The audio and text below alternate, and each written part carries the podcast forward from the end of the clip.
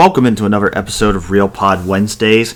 Dan Hope coming to you from Columbus. Colin Hass-Hill still reporting to us from Cleveland as we uh, get through the month of June here, uh, power through the summer and this off season, and hopefully move toward start of college football season fairly soon. Uh, NCAA Division One Council expected to approve a proposal today, could even be before you're listening to this podcast, that would allow college football teams to begin required workouts on July 13, walkthrough practices on July 24, and then start fall camp on the usual timeline of 29 days before the start of the season. So, seems like momentum is building toward the start of a college football season, even in the midst of the COVID 19 pandemic, which is good news. Listen, we'll know that we're close to a football season when we can finally stop saying that I'm in Cleveland. Yes, that's when when Colin has to move back to Columbus and find a place to live again. That's when uh, it'll be football season. Yes, that'll be a real thrill. But I am, you know, looking forward to that because you know that would that would mean that we're uh, actually in the midst of, of some preseason football and hypothetically just a few weeks away from or a month away from from the actual season beginning. When is the last time you've like actually done work like outside of your house? Is that like when you were about to drive to the Big Ten championship?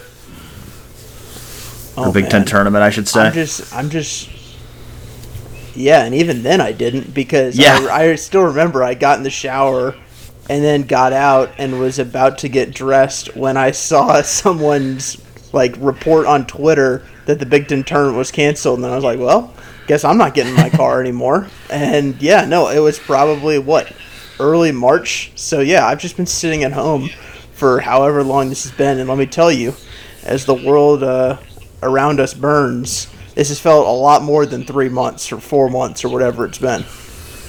Yeah, it's been a crazy few months, no doubt about it. Uh, the, the off season's always long if you're a college football fa- fan, but this one's felt even longer because uh, of all the of all the different things uh, between a pandemic and, and civil unrest and everything else that we've had to endure over the last uh, few months. It's certainly uh, it's certainly been a lot, but we're gonna we're gonna talk uh, mostly about actual football on this show. We're gonna look ahead a little bit to the season, uh, talk about some of the freshmen uh, who we think might play the most, who might redshirt. Uh, we'll also uh, continue our state of the position series and, and talk about the defensive tackles.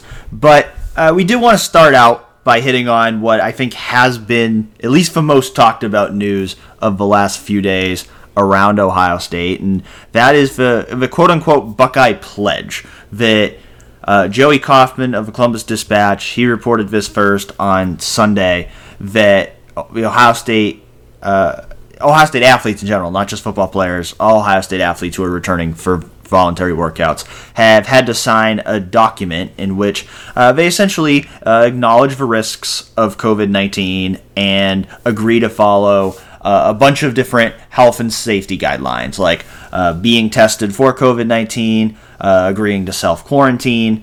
If they do test positive, uh, reporting any symptoms to the athletic training staff, uh, staying home if you're feeling sick, getting a flu shot, uh, practicing social distancing, uh, wearing a mask, washing hands. Largely the same stuff that everyone is supposed to be doing right now. The same stuff that the CDC and, and other health experts are telling everyone to be doing right now in terms of uh, trying to protect yourself uh, in the midst of, of this pandemic.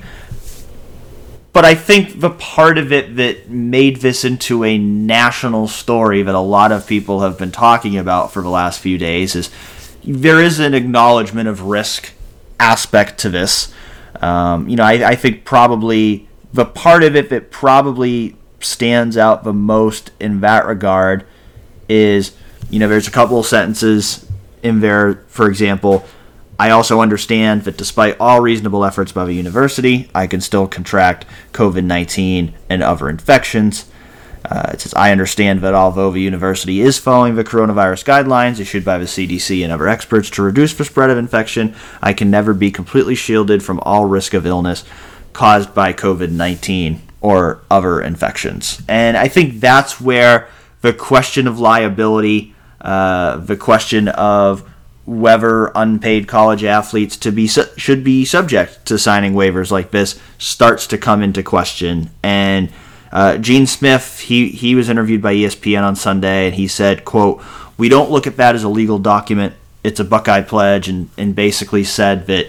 Um, you know they're looking at it more as an educational aspect than they are for a liability. But i think at the same time it, feels a little naive to take that at face value and think that there's no legal aspect of this to think that the genesis of this isn't at least in part for ohio state uh, trying to protect itself from a liability standpoint yeah, I think I think it's important to you know make the point that like Gene Smith is someone who I think is a is a he's someone who defends player rights. He looks out for, for player interests generally, at least especially when compared to his colleagues. I think he's someone who who you know he's someone who has come out and in, in, support of players like Seth Towns who and, and CJ Saunders um, who have both been in the news um, recently. He's someone who supports players getting compensated for their name, image, likeness, and he's he's out in the forefront with those opinions. So I think when you when you when you when you think about Gene Smith, it's worth putting into that context where you know to to to criticize something that Ohio State does. Um, in terms of the Buckeye pledge, doesn't mean that Gene Smith is is is a bad guy and, and everything. But I do think you know, when he says this is a, this is not a legal document, it's a Buckeye pledge, like it's hard not to roll your eyes a little bit because you know why why does someone have to sign it? Why does someone who's not 18 have to get a parent to sign it? Why is that part that, that you mentioned about you know the understanding the risks in there? Why is all that part of it if it's not a legal document? And and you know people have made the point that this probably wouldn't stand up um, if if you know if there were if there was actually um, if there was actually something in the courts that, that this wouldn't play a big role. But you know, I understand that, um, but I think that you know, I I'm wondering why why why even have this in the first place? And, and Gene has talked about it a little bit, and I think his general point is they want people to understand the risks and they want people to, to know what to do and whatnot. But there are just certain aspects of it that I'm not sure why um, they're in there if, if, if, that is the main reason. But, you know, like, I don't think, like, it, it, it, it wasn't crazy. Like, it wasn't something that I looked at and be like, wow, I cannot believe they're doing this at all. I just thought that, you know, I don't really completely 100% buy into exactly you know what the reasons were and, and what he said.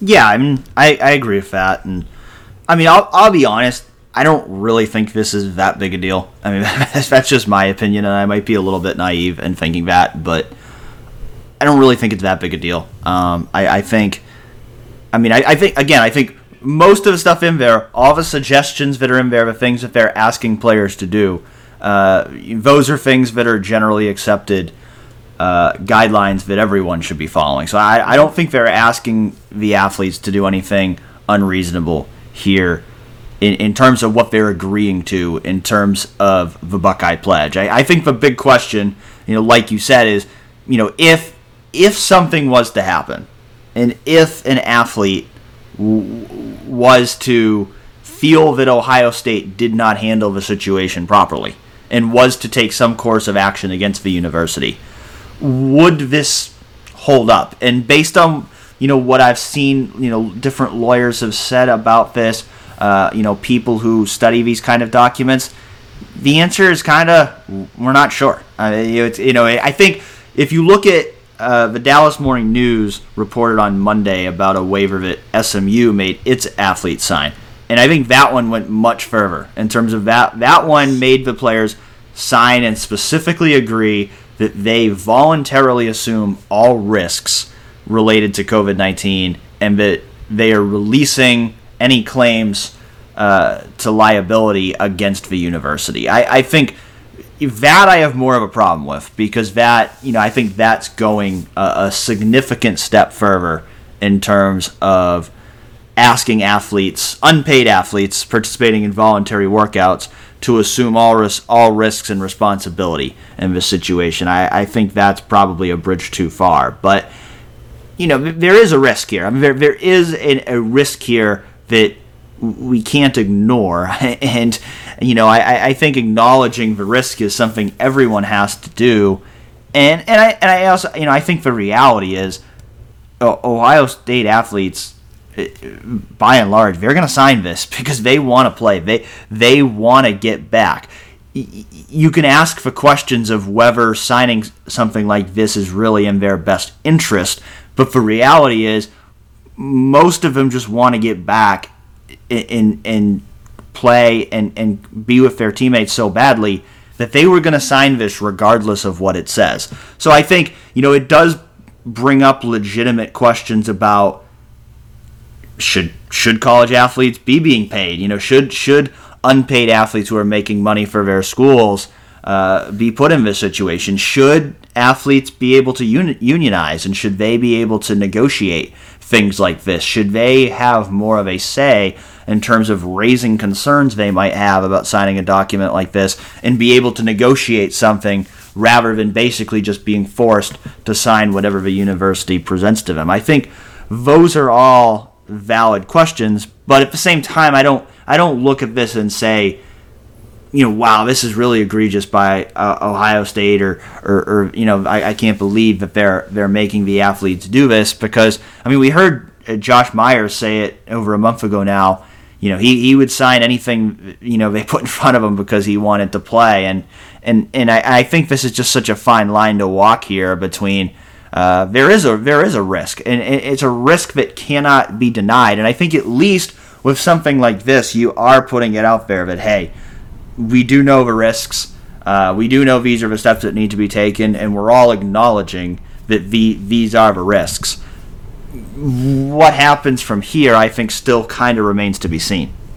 Yeah, I mean, we can move on from this in a second, so we don't want to beat this one to death because I think it got a lot of conversation over the last few days anyway. But I'll just say, like, I think that, you know, like when you look at the document, like you said, I don't think that it's an egregious form. I don't think it's crazy. But to me, it's just another example of where athletes' voices are, are minimized and you know they're told what to do rather than having any bargaining power um, despite the fact that if they actually banded together they would be powerful. And i think that just the system of college football um, it, it, minimizes what they can do and what they're allowed to say and what they um, what and, and, the power they have. Um, so to me it's not necessarily even about the document. Um, it's about you know more so that you know, this is once again to me a situation where players don't have a lot of power, um, and they don't have a they don't have a seat at the bargaining table. Um, they, they, they, they aren't able to to agree or, or disagree with, with anything, and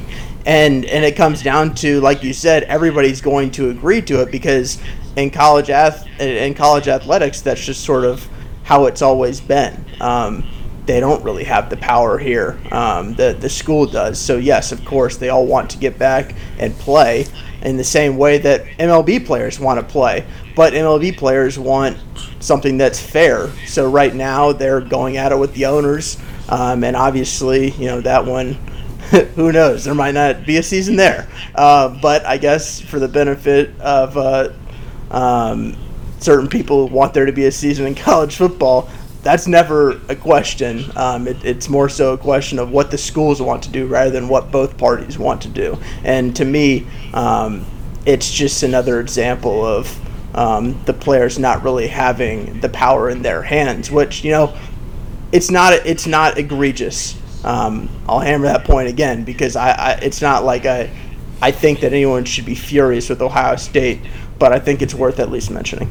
Yeah, that's that's a very good point you make about uh, the MLB in terms of you know the situation that's going on there, and I think we're seeing some of it in the NBA as well, and uh, in terms of you know some players raising concerns, and you know I think some of this kind of goes back to some of the stuff we've talked about in recent weeks too, where you know you have people that just say you know, you know, just shut up and play. You know, there's there's there's you know all this stuff going on in the world. You know, just go out and play. But you you know these athletes deserve a voice, and I think that's true uh, at the college level. You know, as well as the professional level. And I and I thought all along from the time this all started, and you start hearing about all the stuff about how you know colleges could lose millions and millions of dollars if there's no football season. And, and I thought all along that's only going to strengthen this argument that college athletes should be paid uh, for the money that they're bringing into the university. So I think this whole year is just going to be more and more fuel toward that fire. It's nothing that's going to be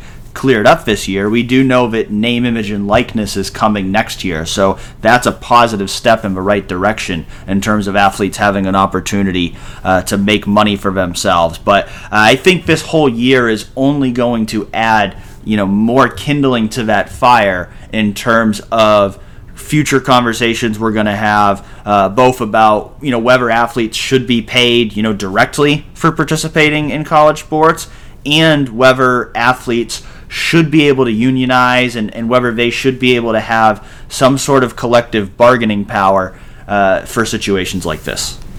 Yeah, it'll be fascinating to follow, and that'll be a long, long-term story. Um, but it's not going away anytime soon. It is. It is not, and I'm sure we'll talk about it enough. But we do want to spend the majority of the podcast talking about what will actually happen on the field. And I know, Dan, you wrote about this um, earlier. I think it was last week, actually um, about the most and least likely candidates to redshirt in 2020. And I do think it's it's always fascinating because I think in a lot of people's minds, like the freshmen are some of the very mo- the, the, the most interesting players on the entire team, and you know a good amount of them we won't really see that much this fall. But I do think that there are some intriguing candidates, and I think that you know we sort of want to go. I don't know if we want to go player by player, position by position, but I'll let you take the lead, Dan, since you wrote the story.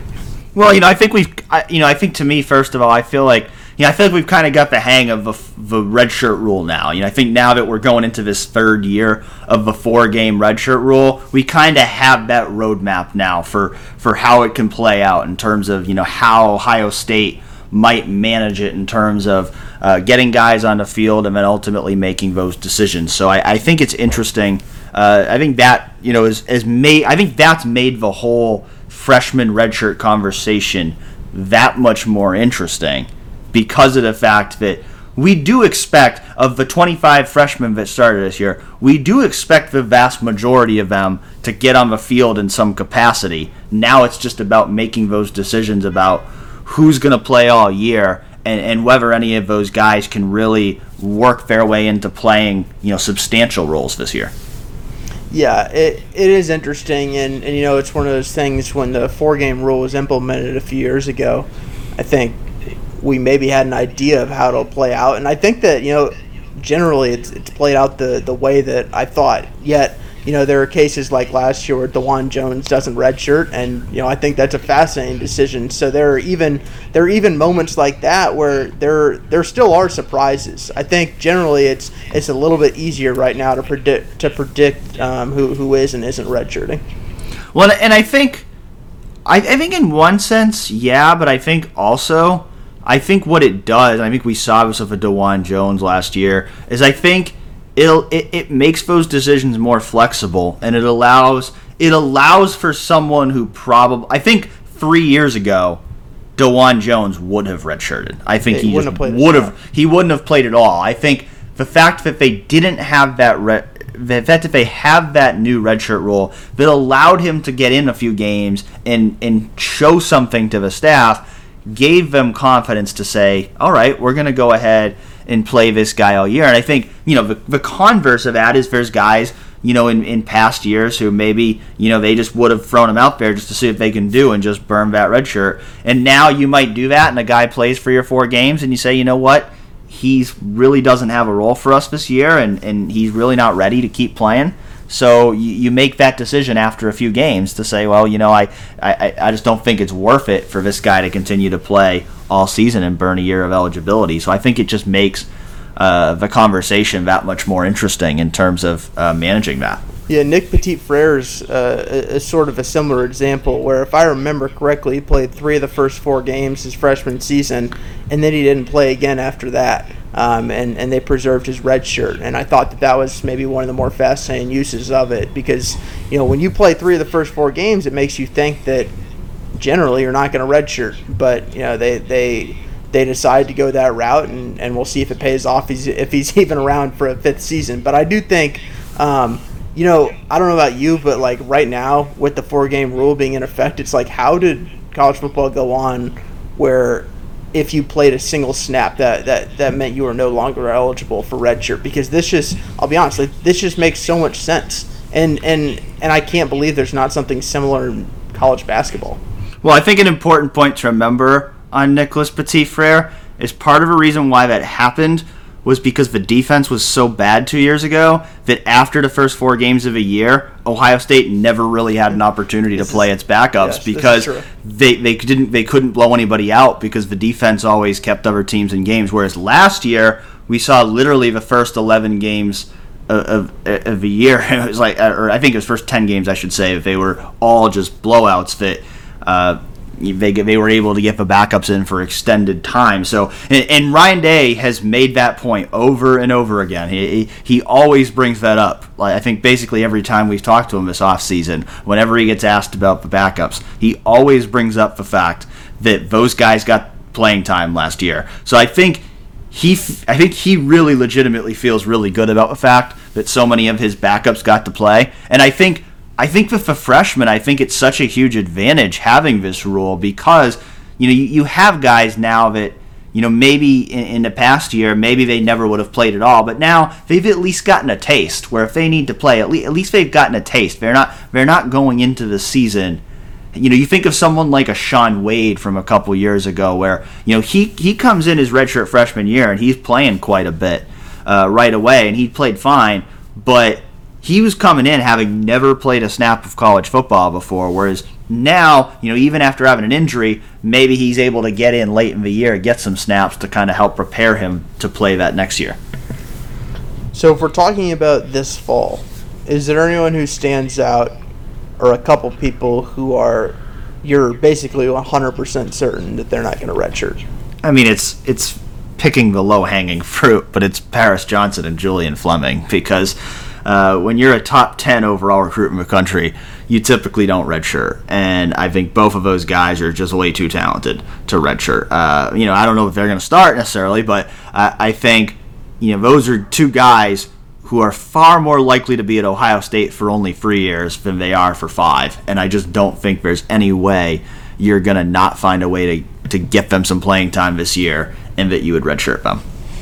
Yeah, I agree. I mean, Paris is the easy one. I couldn't imagine him not redshirting because either he's going to start or he's going to be the top backup right tackle and he's going to play a good amount. I, I, I still think because I think that you're still viewing him as a potential starting left tackle in 2021, even if he's the backup this year. And, and if you're that, then you want to get on the field the, the year before as much as you can. I think Fleming's a good candidate too. I maybe feel just a, just slightly less confident about him because for Paris, I'm basically 100% certain he's not going to redshirt. I'm probably like 98% sure that Julian Fleming isn't going to redshirt. But the the way that I see it with Fleming too is that you know when you're pitching a guy that good on why to come to Ohio State, like part of it is early playing time. And I think the expectation when you get someone like that is that you give them a shot early, and you give them and you give them um, you give them a good amount of snaps early. And I think I mean, I think we're probably in a, an agreement here that I think that he'll be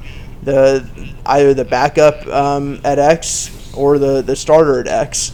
Um, so I think he'll he'll he'll clearly get um, quite a few amount of snaps. But you know, there is a world and maybe this world um, there's one percent chance of it, but there is a world in which you know maybe Gee Scott's a little bit more ready for playing time, and, and he slips uh, behind just slightly early in his career, or Jaxon Smith-Njigba moves back outside, and and Fleming's um, move back a little bit. But I'm I'm pretty certain that he's not going to redshirt. I mean, he is he's quite literally the top rated recruit in his class who wasn't a quarterback. Uh, that's that's pretty crazy. Yeah, I mean, I'm not necessarily saying I think Julian Fleming is uh, 100% going to make the biggest impact of the freshman receivers this year. Because I think Jaxon Smith-Njigba, uh, I don't think he's going to redshirt either. I think he definitely has a chance to be in the rotation. Uh, I think Gee Scott and Mookie Cooper are both talented enough as well that they could push for playing time. So I don't I don't think any of them are sure bets to redshirt. I, I think it's possible none of them redshirt. I, I think most likely one or two of them will. But I just look at a guy like Fleming and, and, and just say, you're going to get him on the field when you can. I mean, even if he's not in the rotation, which I think he will be, you think he will be, even if he's not, you're still going to get him on the field when you can because he's just not going to be there for five years. Yeah. Do, the number three overall recruit in the country just isn't going to be there for five years. So there's no point in redshirting him. There, there, there just really isn't. So you, are going to get him on the field uh, one way or another. Uh, like I mean, I think it's going to be a Garrett Wilson situation, much like last year, where I don't think he'll start right away, but I think he will be in the rotation right away. And I think if he progresses the way that you would expect him to, his playing time will gradually increase over the course of a year. And I and I, I think Smith-Njigba was another guy who I think is is very much in that boat. I mean, there's only so many spots in the rotation to go around, but he's another guy that I look at, five star recruit a guy who I think comes in with a really polished skill set uh, and is going to be ready to play as a freshman. Uh, I, I, think he's another guy who's going to really make a strong push for a spot in the rotation, and I don't think you're likely to redshirt him because I think he's a guy that's going to contribute early in his Ohio State career. Yeah, I think Ohio State hasn't done a great job at times of strategically redshirting players. Um, and, and I know that when, when I say that, like I'm dialed in on the, the third year the third year linebackers, um, K'Vaughan Pope, Teradja Mitchell, and Dallas Gant, who, again, all three of them might be backups again as juniors before they get a chance to start as seniors. And I think that that's pretty crazy that earlier in their career, at least one of them didn't redshirt. But um, the way I see it is that the way Ohio State is recruiting at wide receiver right now, why in the world would you redshirt a wide receiver? I mean, though if if Brian Hartline stays at Ohio State and is continuing to bring in top 100 talent at the wide receiver position year after year, what is eventually going to be the benefit of not playing a guy early in his career and then getting a fifth year out of them when you know all of a sudden you're going to have a, a second or third year wide receiver who's ready to break out and you know maybe there's this guy who's back for his fifth season who hasn't developed the way that you hope um, who's ahead of him, and and I just don't see a ton of benefit in that. I think that you know you want to see what you have early, and then you want to let the best guys play, and I think that that's what Brian Hartline's going to do. And you know, I wouldn't be surprised, like you said, to see all four wide receivers not redshirt. If there is going to be one that doesn't redshirt, I would probably say Mookie Cooper, just because I think Fleming will be in the rotation. I think Smith-Njigba probably could be as well.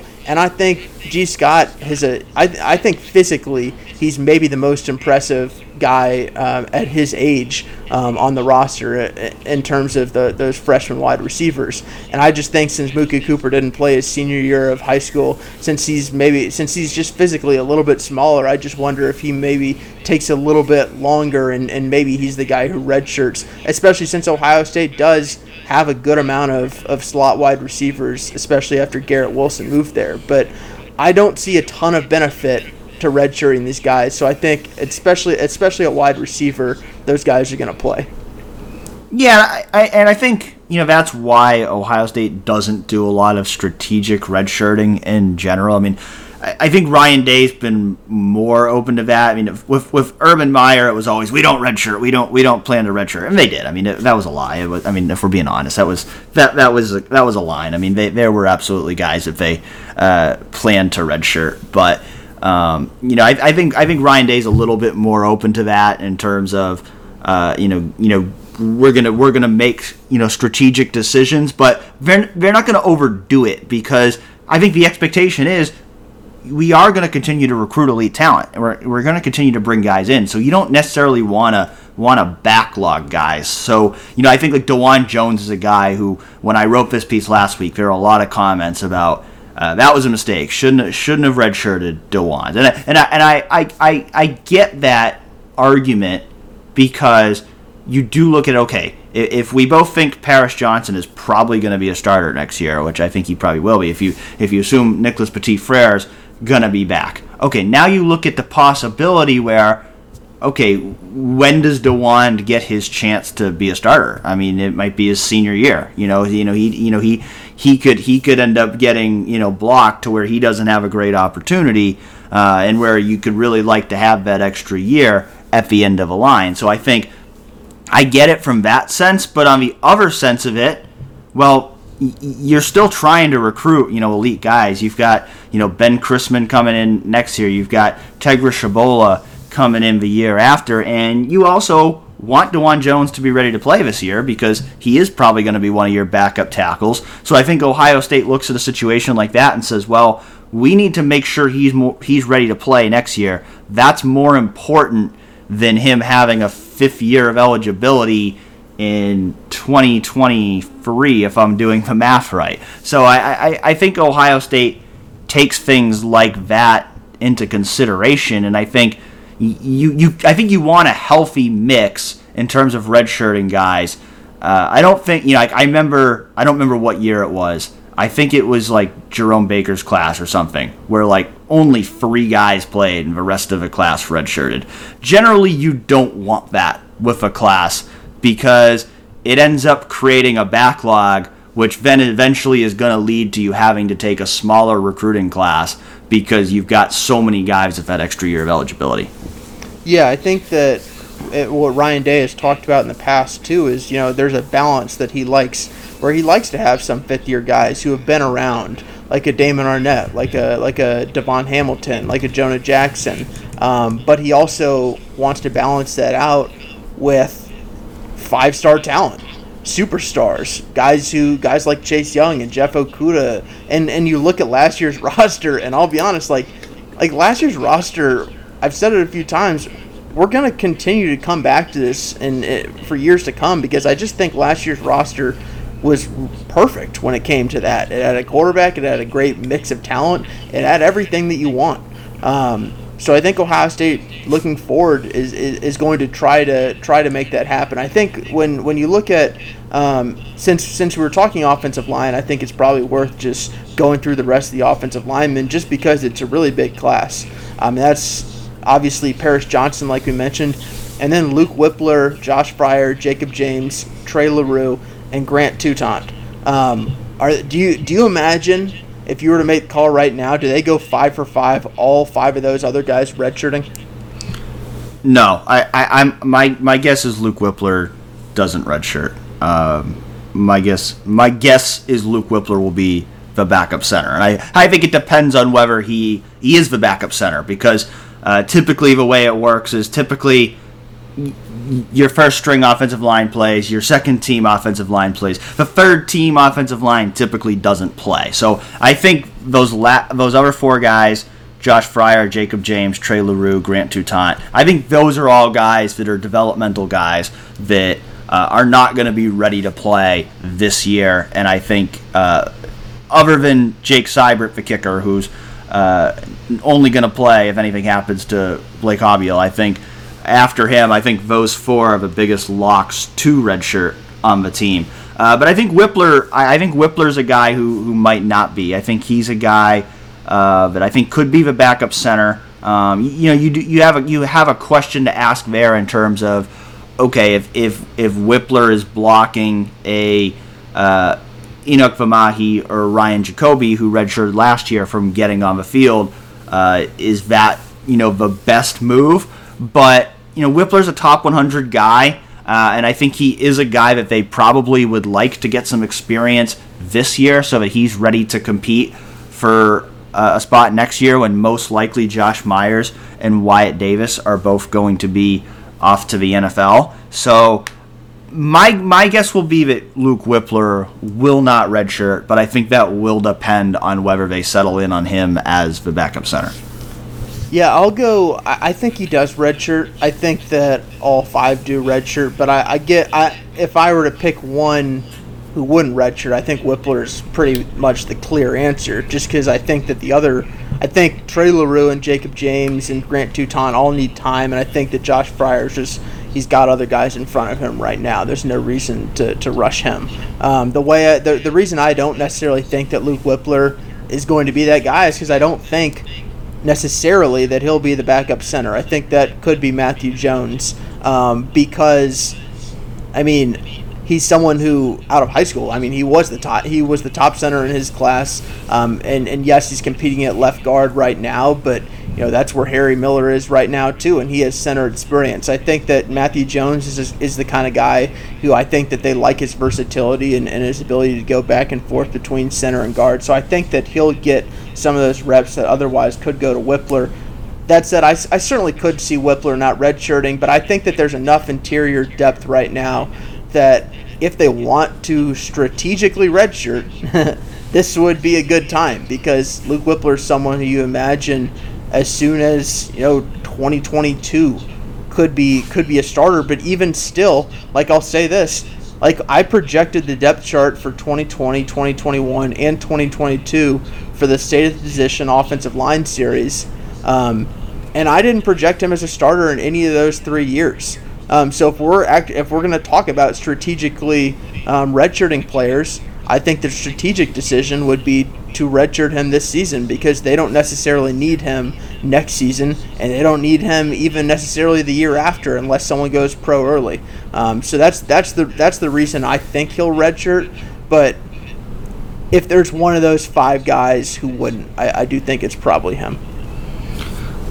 Since we're talking about strategic red shirts, Let's go ahead and talk about quarterbacks because I, I know this is the one that we, we disagree on. Um, I know that we, we kind of both have different opinions on how they should handle uh, this situation with the freshman quarterbacks.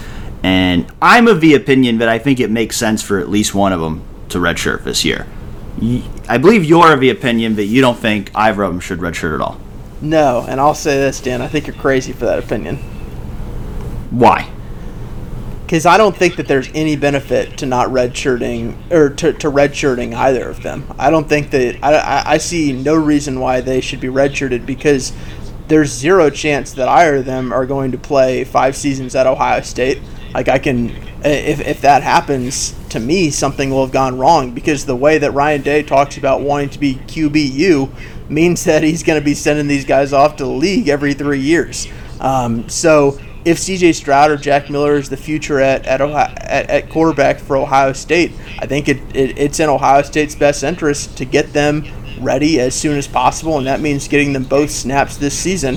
And also, you're playing the dance with them where, you know, these are two guys who, rightly or wrongly, like the situation they're in pits them against each other the moment they step on campus. And sure, some might view it as unfair, but when you're two highly regarded quarterbacks who, who, are in the same class, um, coming into the same university, it's hard not to do that, especially when Justin Fields, as we all know, is going to the NFL next season, and those two guys are going to compete for the starting job, and whatever happens, it's probably going to be one of those two guys who's the starter. Um, so you play the dance if you want to keep them both happy right now, and you want to do your best to, to, to do that throughout the 2020 season. And to me, that means playing them both equally or as equally as you can. And, and if I'm CJ Stroud and I redshirt and Jack Miller doesn't, that tells me where I am on the depth chart. And I don't know that. I, I think that what we've seen um, with with quarterbacks thus far over the past you know few years. Um, I don't necessarily know that, that he or, or Jack Miller, if, if he were the one that redshirted, would take too kindly to that. I think that it's both in Ohio State's best interest and in the players' best interest to, to not redshirt them and to get them both as, as many snaps as they can. He, here's a here's a counterpoint to that. So so let's just again this is just a hypo, it's just a hypothetical scenario here. So let's say C.J. Stroud pulls ahead, and let's say you know going into next year that C.J. Stroud emerges as the the future starter. Now, it, now if you're Jack Miller, let's it, let's okay, let's assume Jack Miller redshirts this year. If it's hypothetical. So if you're Jack Miller, if you redshirt this year, then you could hypothetically talk Jack Miller into, hey, there's still a plan for you. There's still a way that you know you've got four years of eligibility left you could still be a future starting quarterback at Ohio State if you stay here and continue to develop. But if you don't redshirt either of them, you're just taking that possibility off the table. If you, I mean, I, I get it. You're coming from this from a standpoint of I'm just assuming whoever's not the starter next year is going to transfer, so it doesn't matter. But if you don't redshirt either one of them this year, then then you're basically pushing them out the door. Whoever doesn't win the job, because now they're going to look at it and say, well, there's just not going to be time for me to be the starter here. But if, if you redshirt and the other guy starts and you're talking about this three year plan, now you could hypothetically look at it and say, if a guy wants to stay, there's still that opportunity that he could potentially be the starter for two years down the line if he wants to be. I'm not necessarily saying he would want to do that, but should we just take away that possibility?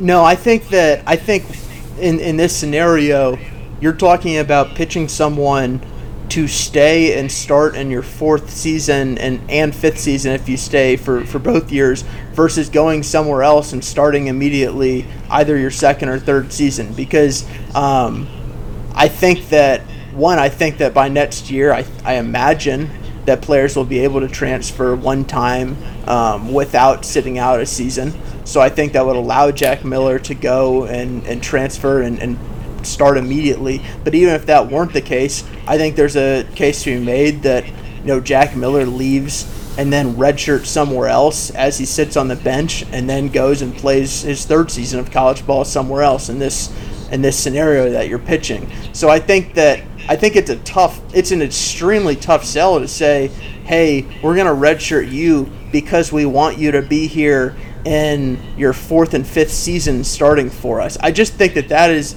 in the current age of quarterback. I just think that's impossible, and I could be wrong. I mean, who knows? Maybe that is what they're planning on doing. I, I would just be so blown away by anybody going for that pitch these days. I just think at quarterback, especially, that's not really what what players are doing. I get that, and I'm not saying you're wrong, but I, I just think that to just write off that possibility to take away that option. I mean, to me, I, I would leave the option open. That's that's just my opinion. And here's the and here's the other part of this in terms of n- not redshirting and, and playing them equally and all that. I think in theory that sounds great. I think in practice that's harder to do. I think I think this idea of playing them equal snaps all year long I, I think that might be harder to actually do than it sounds because for example so let's you know and, and first of all i'll say this. Uh, I don't think ohio state's defense is going to be as good as it was last year. So i don't think ohio state is going to have 11 straight blowouts like it did last year which means i don't think there's necessarily going to be as many opportunities where justin fields is coming out of a game in the third quarter. So let's say it's the fourth quarter in eight minutes to go and you've got a four touchdown lead and you decide to take your starters out of a game. Now, if you're putting now, first of all, you've also got the Gunnar Hoak equation in here, but even if even if you say okay, we want to play one of the freshmen, so if you put one of the freshmen in in this situation, now you're looking at okay, maybe you've got one drive left here. If are you just going into this and saying okay, if we have a second drive, we're absolutely putting the ever freshman in to make sure they get more playing time? Or if you're putting a guy in the game, do you want to give him that opportunity to at least you know finish out the game?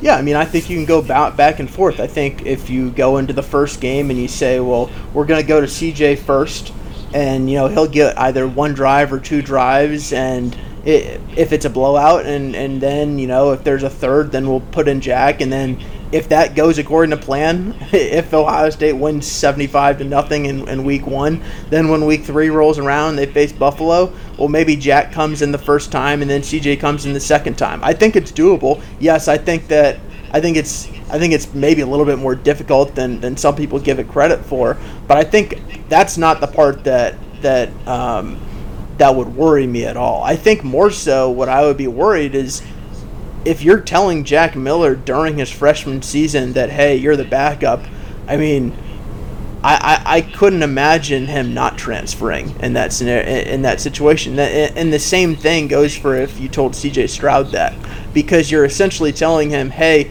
we're gonna redshirt you this year so that three years down the line you can start for us.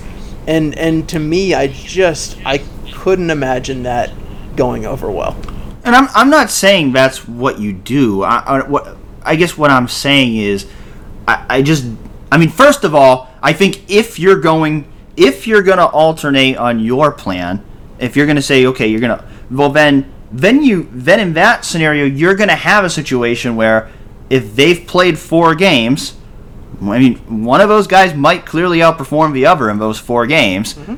And at that point, you might say, okay, that guy's going to play the rest of the year, and the other guy isn't. I mean, and and, yeah, I, and, no, I, I, get what you're saying. I just don't think you can do that. And, and and number two to that, I think you have to prepare both as much as you can because I mean, what happens if you say that and then the guy who you project as the starter next season gets hurt, and then you just redshirted a guy and didn't give him snaps when you could have because you thought the other guy was going to play.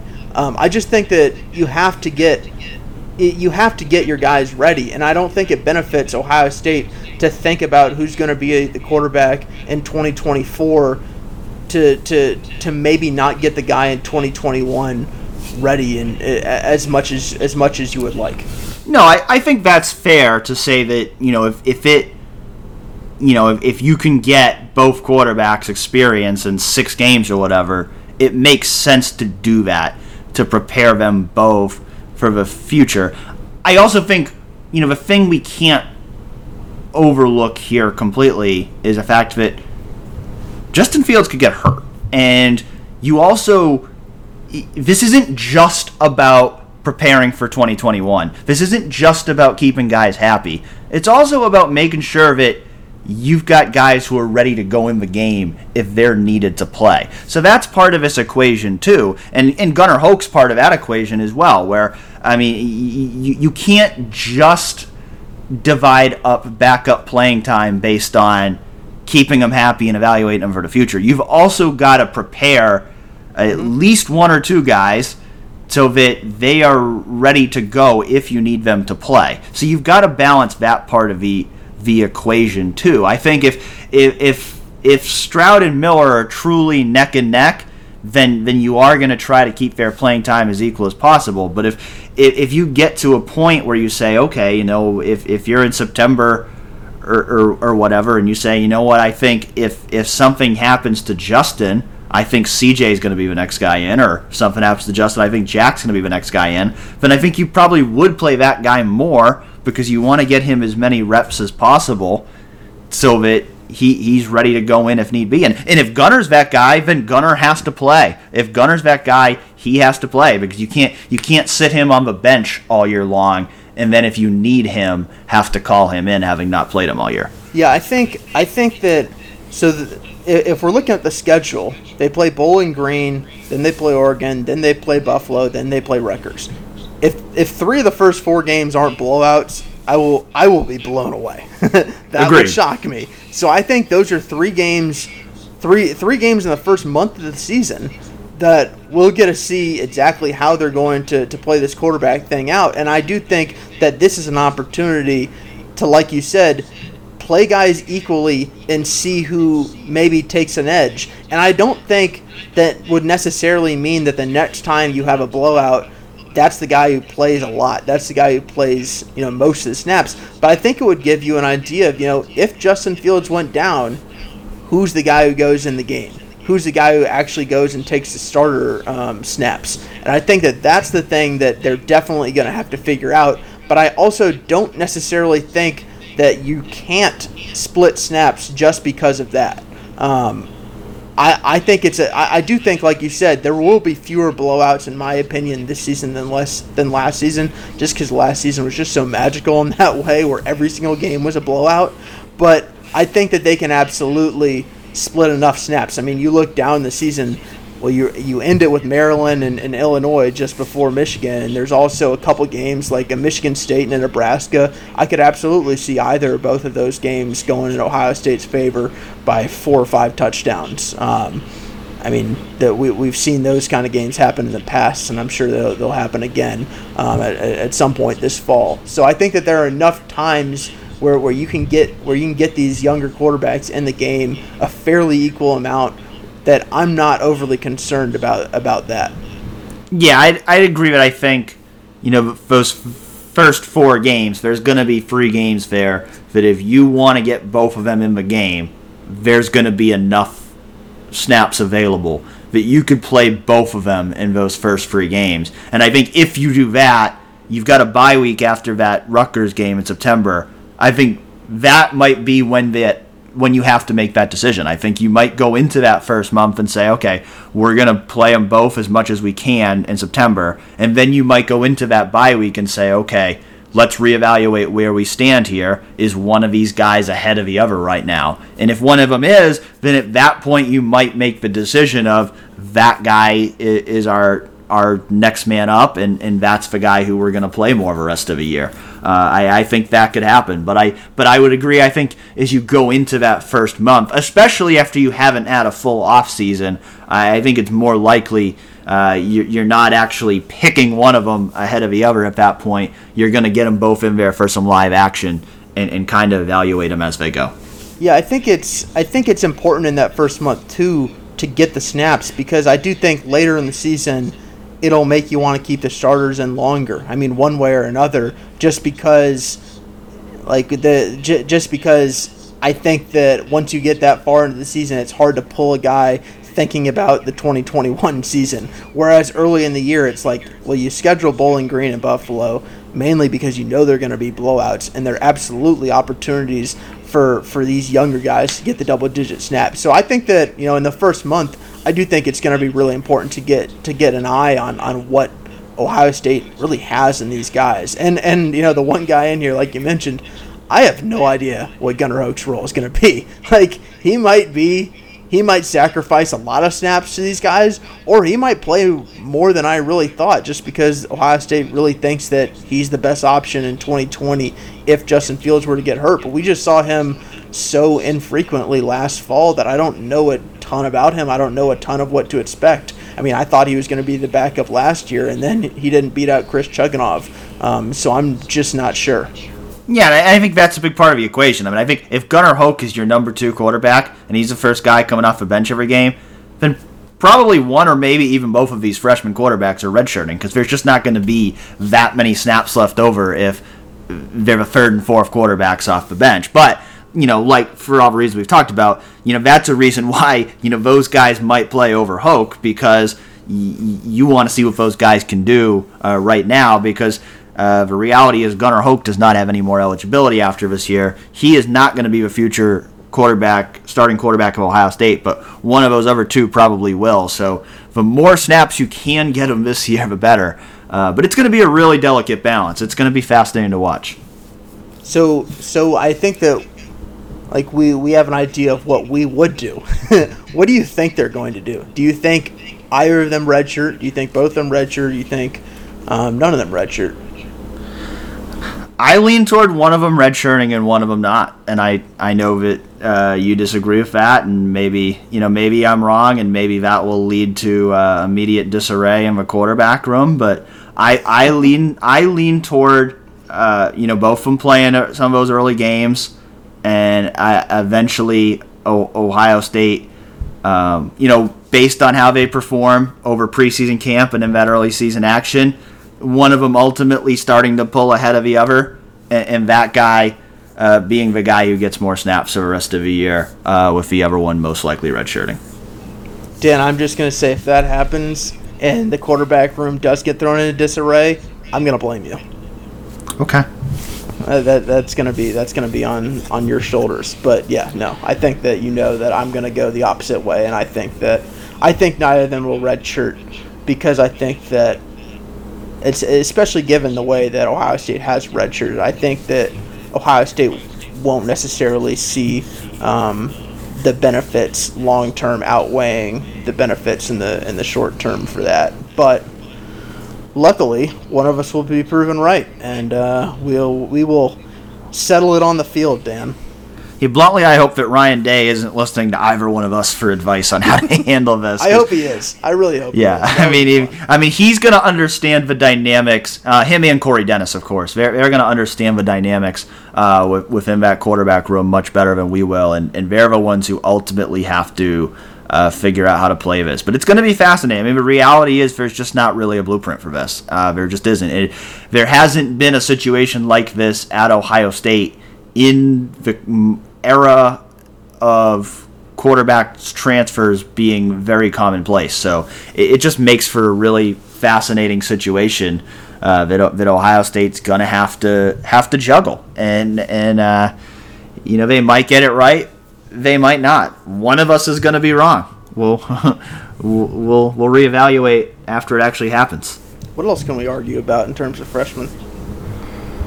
Well, who who do you think uh, outside of the five star guys that we already named in the quarterback, who would be the, you, the guy that you would say you're most confident in contributing in some way this year?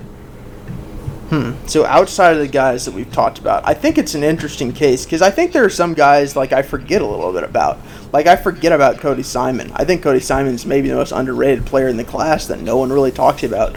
But to be fair, there's good reason because there's seven upperclassmen linebackers, so there's really no reason for him to play a ton early. I think Miyan Williams is interesting, um, and I think that you know his physical transformation is, is incredible but I do wonder if he'll be able to get on the field to, to play as much as, as you know that. Um, I think the guy I might go with is maybe Lathan Ransom, um, and it's just because I just have a sneaking suspicion that Ohio State's going to play more two safety looks than than maybe they've talked about.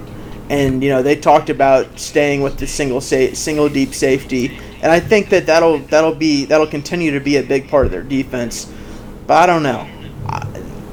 Almost the more they talk about that, the less I believe them because their actions to me speak a little bit differently. And Josh Proctor and and in the way that he filled that position last year, I don't think that he filled it necessarily.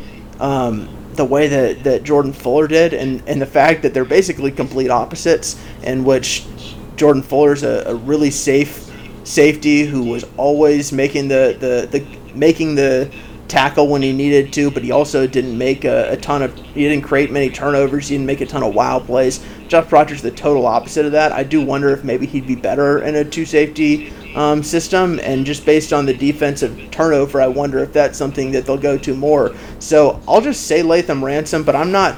I'm certainly not set on that. Dan, is there someone who you had in mind? Yeah, I mean, I think realistically, you know, the rest of these guys, you know, we're talking about special teams being the most likely area yeah. where any of them are really going to contribute this year. I, I don't think, uh, you know, any of these guys, you know, you know especially you know on, on defense.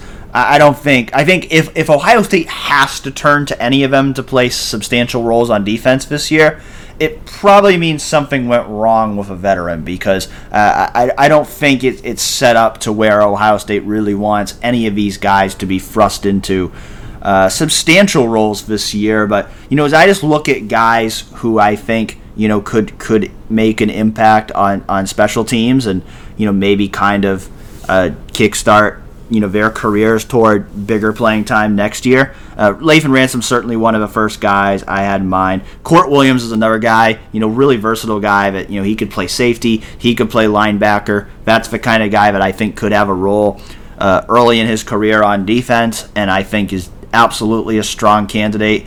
Uh, to, to make an immediate impact on special teams this year. And, and I look at Cameron Martinez, with a guy with his kind of versatility I think he's tailor made to make an immediate impact on special teams, uh, both as a coverage guy and, and maybe even as a return guy. Uh, he was a really good return guy in high school, so he's a guy. Uh, I don't know if he'll necessarily be a lead returner this year, but I think he could push at that spot, and, and I think he's a guy that I could definitely see playing a lot on special teams this year uh, to prepare him to, to have a role on either side of the ball at, at some point early in his Ohio State career.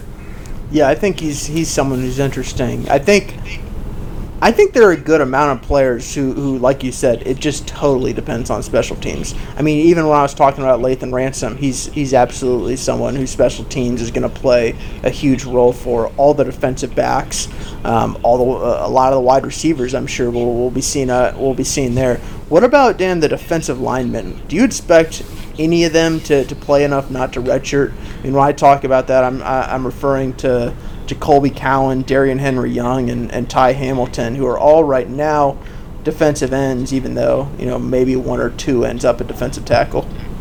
Yeah, I think maybe one. Um, and I'd say maybe because they have a lot of depth at defensive end with Jonathan Cooper, Zach Harrison, Tyreke Smith, Tyler Friday, Javontae Jean Baptiste, Noah Potter. They don't. Oh wait, wait, wait, wait! You forgot the big one, Dan. For big one, Cormontae Hamilton. Cormontae, yeah. I don't really know exactly what he is yet. if he's an end or a tackle, I'm not exactly sure what his role is at this point. So uh, I don't really know where to factor him in. But you know, those six guys I named, if I'm guessing who the who the first, second, and third team defensive ends are, it's going to be those six guys that I just named. So I don't, you know, I think they could redshirt all three of these guys. I also think because of what we talked about before, I think it maybe makes sense not to necessarily redshirt all three of them. Um, maybe you know maybe you, you space them out a little bit, and I think you know there's there could you know we know Larry Johnson rotates deep on his defensive line, so there'll probably be some opportunities. You know, might just be late in games, but there'll probably be some opportunities that if if they want to get these guys on the field a little bit um, that could be an opportunity. So, I, I, if I was going to lean toward any of them, who I think would be least likely to redshirt, I would say Jacoby Cowan. I think he's probably the one who's going to be most ready to play as a freshman. But I think the door is ajar for all of them. I think I think you know any any one of them could impress enough where Ohio State says, you know, we're gonna we're gonna play this guy. We're not gonna redshirt him, get him his reps, and get him ready for next year. But I also think they're in a position where unless they have injuries uh, they could easily redshirt all of them. They're not going to really need any of those guys to play a lot this year. Yeah, I agree with that. Could, uh, Jacoby Cowan, I've been fascinated with just ever since we we watched that one spring practice, and you see these guys on the field finally for the first time after talking about them and hearing their names for so long. And he's someone who I think physically just stood out, even among the, the defensive the defensive linemen, just because you know he is a, he is a big frame, um, and I think. Uh, I think Larry Johnson is has a lot to work with um, with him. Yeah, no, absolutely, and I think I think those are all guys again that you know I think you know you look at what they could do two to three years down the line. I think it's going to be interesting because I think they're all guys that have some versatility and uh, could def you know it's possible one or two of those guys ends up playing inside as well. But I think they're all guys who you know we're, we're probably more likely talking about them making a substantial impact uh, a couple years from now than we are going to be this year. Is there anyone who you think has a chance to be the Dawand Jones and just out of nowhere red shirts and makes some people scratch their heads, but you know, Ohio State sees something in him, and I think the it's it's an unfair question because no one would have answered Dawand Jones last year.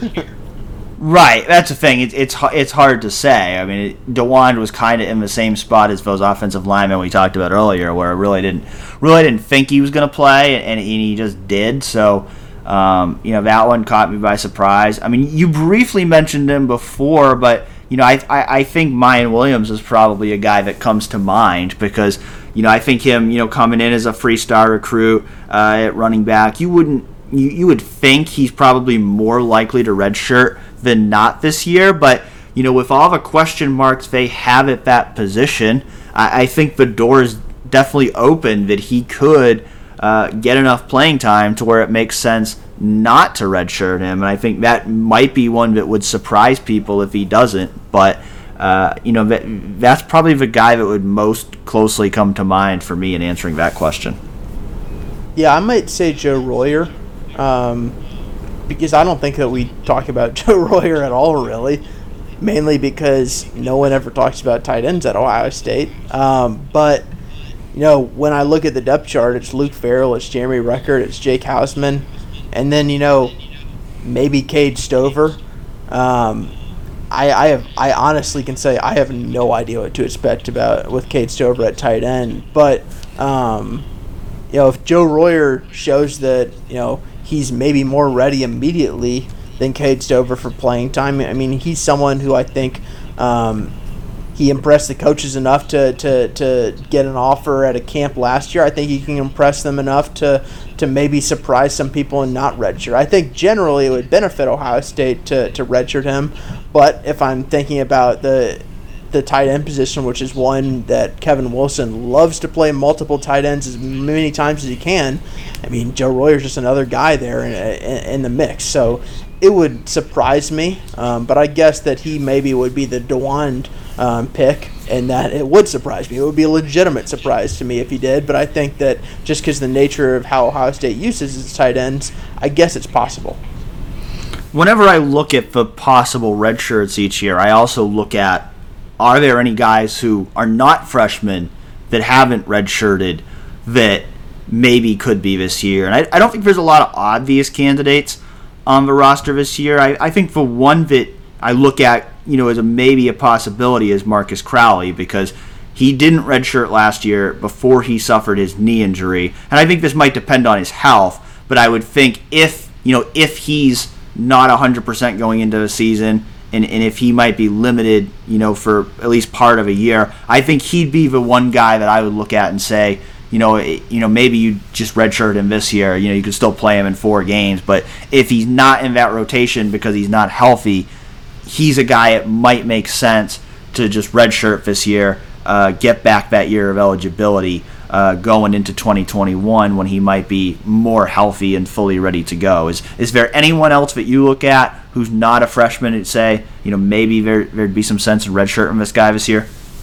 Not really, honestly. I think that I think generally, to me, not redshirting a freshman is almost exclusively due to injuries, and there's no one else who comes to mind in that, or just in a traditional red shirt where you know maybe it would be best to only play four games and, and max out at that. I, I don't I don't think that there's anyone who else who, who really comes to mind.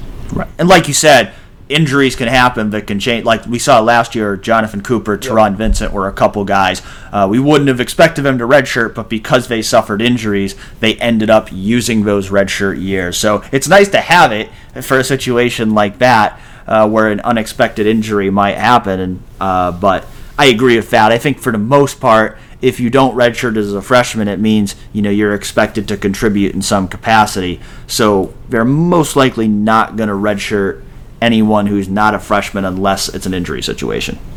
You want to talk a little defensive tackle to continue yeah. our state of position series, which uh, you know, I thought about going full D line in the state position, but I figured since I was separating quarterbacks and cornerbacks and safeties, I might as well separate defensive tackles and defensive ends. And you know, I think that you know when people think about defensive tackle, it's generally a little bit of a tight end situation, um, but on the defense, where there's not a lot of people talking about D tackles. There's not a lot of people thinking that you know this is a super interesting position group. But I do think you know this year there's a fair amount of intrigue because I think that you know, there's probably the way I see it. There's, I think this group has a lower floor than last year's uh, defensive tackles, but I think it has a, I think it definitely has a higher ceiling, and I think that, I think that I think that there's a couple players who I um, look to to as to who are going to determine what which way they go on that. I mean, one's Taron Vincent, um, and and one is Tommy Togiai, and I think that those two guys are, are, are, former highly highly regarded recruits who are finally getting uh, the, the the big minutes and the big snaps that you know people imagine that they would, and they're also buoyed by guys like um, Antwuan Jackson and Haskell Garrett, who I think have had fine careers, solid careers, but who aren't standouts. So I think it's an interesting position group that really could go one of two ways, and it's depending on can these guys stay healthy and live up to the potential that you know we once saw for them on, on the recruiting trail and, and, and some flashes that they've shown since they've been at Ohio State. Yeah, I think people talk so much about the secondary as a potential concern or, or running back, at least before Trey Sermon, but I think this is a quiet position where nobody's really talking about it as a potential weakness or potential problem area. But I, I, I do think there is some reason for concern at this position because, uh, and, and with that being said, start off by saying I think Tommy Togiai is going to be really, really good. I, th- I think Tommy Togiai has uh, all Big Ten type potential. I think Tommy Togiai uh, could be a fantastic nose tackle. And I think Taron Vincent also has a ton of potential. We we just haven't seen it yet because he didn't play it all last year. So to me, he's still kind of a question mark. But you're, you're talking about a guy who was a five star recruit. So I, certainly, I think he's got star potential as well, but we just haven't seen enough of him for for me to really have any evaluation on him that goes beyond what he did in high school. So, uh, you know, there's a bit of an unknown there. And then you, you look at the depth. There's only six true scholarship defensive tackles on the entire roster. So you think about how much Larry Johnson likes to maintain a deep rotation.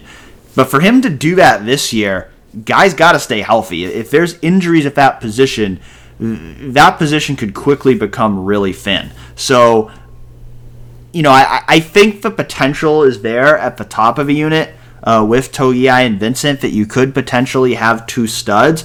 But you know, you do. You have guys like uh, you know Haskell. You know Haskell Garrett. I mean, Haskell Garrett could be the starter alongside Tommy Togiai. He's going into his senior year.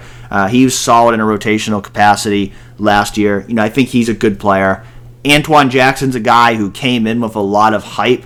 Uh, don't think he's really delivered on that hype yet, but you know this could be a big opportunity for him to break through you know, Jerron Cage, another guy who's been in the program for a while. You know, maybe this is the year he finally puts it all together and becomes a significant contributor in that group. But there's a lot of unknowns there and not a ton of depth, which makes it, uh, to me, at least a position of mild concern for this year. Yeah, I don't think it's gonna. I don't think they're gonna be a, in a situation where we're looking at defensive tackle and we're like, wow, they are not good at all. Like I think the floor for them is, you know, they're fine.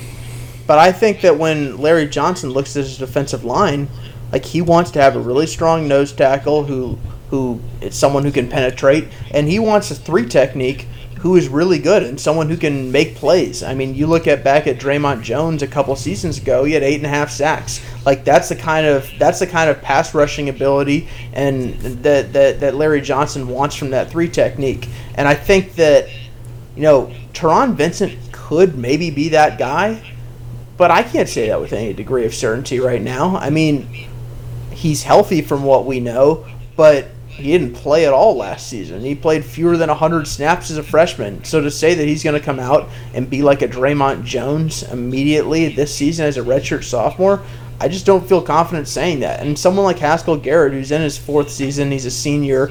You know, I thought it was interesting that I think Pro Football Focus had him as the top returning uh, defensive tackle in the Big Ten um, grade wise. I mean, I, I, guess, but I mean, he had 10 tackles and two and a half tackles for loss last season.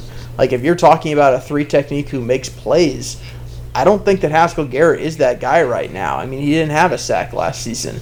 Um, I think that if Ohio State wants what it want, wants wants to maximize its its defensive tackles and wants to um, wants what Larry Johnson wants out of it, to me, it's going to come down to Taron Vincent. If he can be the kind of guy that that um, people imagine that he would be when he signed with Ohio State as a as a five star at high school.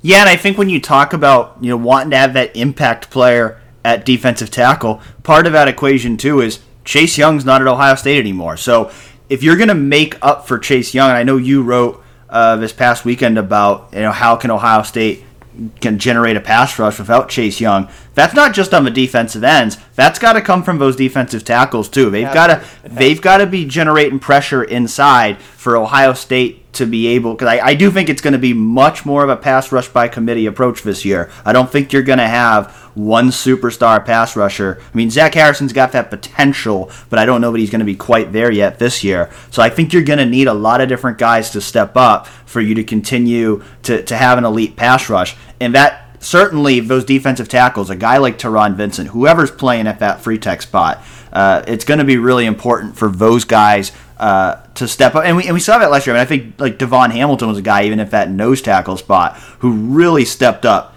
in, in that regard. I think Jashon Cornell was a guy who stepped up. You know, they, they weren't necessarily the guys that we talked about a lot, but those were guys that quietly uh, really did a good job of, of bringing some interior pressure. Uh, it, it's going to be important for those guys in the rotation this year to be able to do the same. It is. I think that that's maybe one of the more underrated parts, and that's why I think that's why when I say that I think that they're going to be fine at defensive tackle, like I don't. I'm I'm not call I'm, I'm not saying this is a position that's cause for alarm, but I think when you look around, I think this has this is a position that you would hope is going to be more than fine. That you'd hope is going to be really good and, and impactful. Because defensive end you're replacing a lot, um, namely Chase Young, and you know defensive tackle you you hope that you can make up for for some of what he brought, but at the same time you're also making up for what Davon Hamilton, Robert Landers, and Jashon Cornell brought in, in that regard, especially as pass rushers. So I think I think that it's just they're in a they're in a little bit of a tough spot when it when it comes to the way that I view it, and that you know I think that they're going to be all right, but are they going to be impactful? Are, are they going to be a reason why Ohio State's a national title contender, or are they just going to be you know a solid piece of, of that? I don't know. I think that I, I lean towards them being just just uh, just fine. I think that they're going to be fine. I don't think that they're going to be great, but I do wonder if that's enough, if that's what Ohio State needs from this, or if Ohio State really doesn't need its defensive tackles to be better than that. Yeah, I, I lean toward the same way as you. You know, I, I think I think Tommy Togiai could definitely be great. I think so I. Taron Vincent certainly has the potential to be great, but I just question whether with as much as Larry Johnson likes to rotate at that position, and we've seen they're at their best when they have multiple guys at both spots that can really be disruptive guys. I just question whether Ohio State's going to have that this year because they just they just don't have many proven guys at that spot. And, and, you know, it's not a matter of a lack of talent. I mean, they, these guys are talented, but they're just not. I mean, even Togiai, we both feel really confident in him, but he's been a, the third string nose tackle for the last couple years. He hasn't been out there for a lot of really significant snaps. So so now these guys really got to step up and be leaders of the group. And I think the talent's there, but. Uh, I, I do think there could be a bit of a drop off at this position because I mean we I mean we talked about it a lot on this podcast last year. Davon Hamilton was really really good and he probably didn't get as much credit as he's deserved during his during the year itself. But he, he, was really, really good. And so I think there's big shoes to fill. I mean, between all three of those fifth year seniors, because not only were those guys really good players, they, they were also leaders for the defense. And so I think there's a big void there that those guys got to fill. Uh, and it, it, I, I think, you know, Togiai, Vincent, and Haskell Garrett are the guys you look at to lead the way. Yeah, I, I think long term also, like, this is a position that I'm just sort of fascinated in and, and how it plays out because, you know, the we've seen in recent years how much Larry Johnson likes to rotate, how much he wants to rotate, how much of a big deal that is to him. But like this season, I'm not sure that they'll be able to do so at, at the rate that they did last year. And then going forward, I think that this is one of the thinner position groups on the team. Um, just because, like you said, like the only guy we really haven't mentioned is Jaden McKenzie. I mean, they didn't bring in it. They didn't bring in any true freshmen who are, who are coming into the program who right now are listed defensive tackles who are practicing during the spring with the defensive tackles. Maybe a Jacoby Cowan or a Darrion Henry Young moves over and and serves that role and and and you know is fine with that. But you know, right now I think that they're maybe a little bit more thin than people realize, uh, especially as among their uh, freshmen and sophomores. Yeah, I think if you look at you know recruiting right now, to me, if you're talking about positions of need where they need to to still get some guys, I'd put defensive tackle right at the top of the list. I think the class of 2021, we've talked about how loaded that class is. They do already have one top 100 defensive tackle and Mike Hall, but I think they really need to add another defensive tackle to that class. I think Tywone Malone is, is probably the guy, another top 100 guy uh, from New Jersey, who I think is, is, probably the guy who's their top target to be that nose tackle role, which is what they really need. I think I think they really need another nose tackle uh, to add to that class because Mike Hall is more of a three technique. Even those defensive ends you mentioned, if one of them kicks inside, they're going to be three techniques because they're not you know big nose tackle types. So so I, I think that is a major need for Ohio State right now in recruiting to to add another nose tackle in the mix. Certainly in 2022, it's going to continue to be a need as well because we talk about it. They have six true defensive tackles right now, and five of them are in at least their third year at Ohio State. So that definitely leads to some precarious depth uh, questions there if, if the recruiting does not pick up at that position in the next couple classes. Yeah, I feel like a crazy person saying that I think Larry Johnson might have, you know, missed the boat a little bit on recruiting strategy. But, like, their nose tackle situation right now, long term, is not awesome. I mean, right now it's Tommy Togiai and Antwuan Jackson this season, which is fine. But next year it's Tommy Togiai and who? I don't really know. I mean, maybe Jaden McKenzie or Jerron Cage, you know, they, they shift them over to the one technique and, and that's the answer.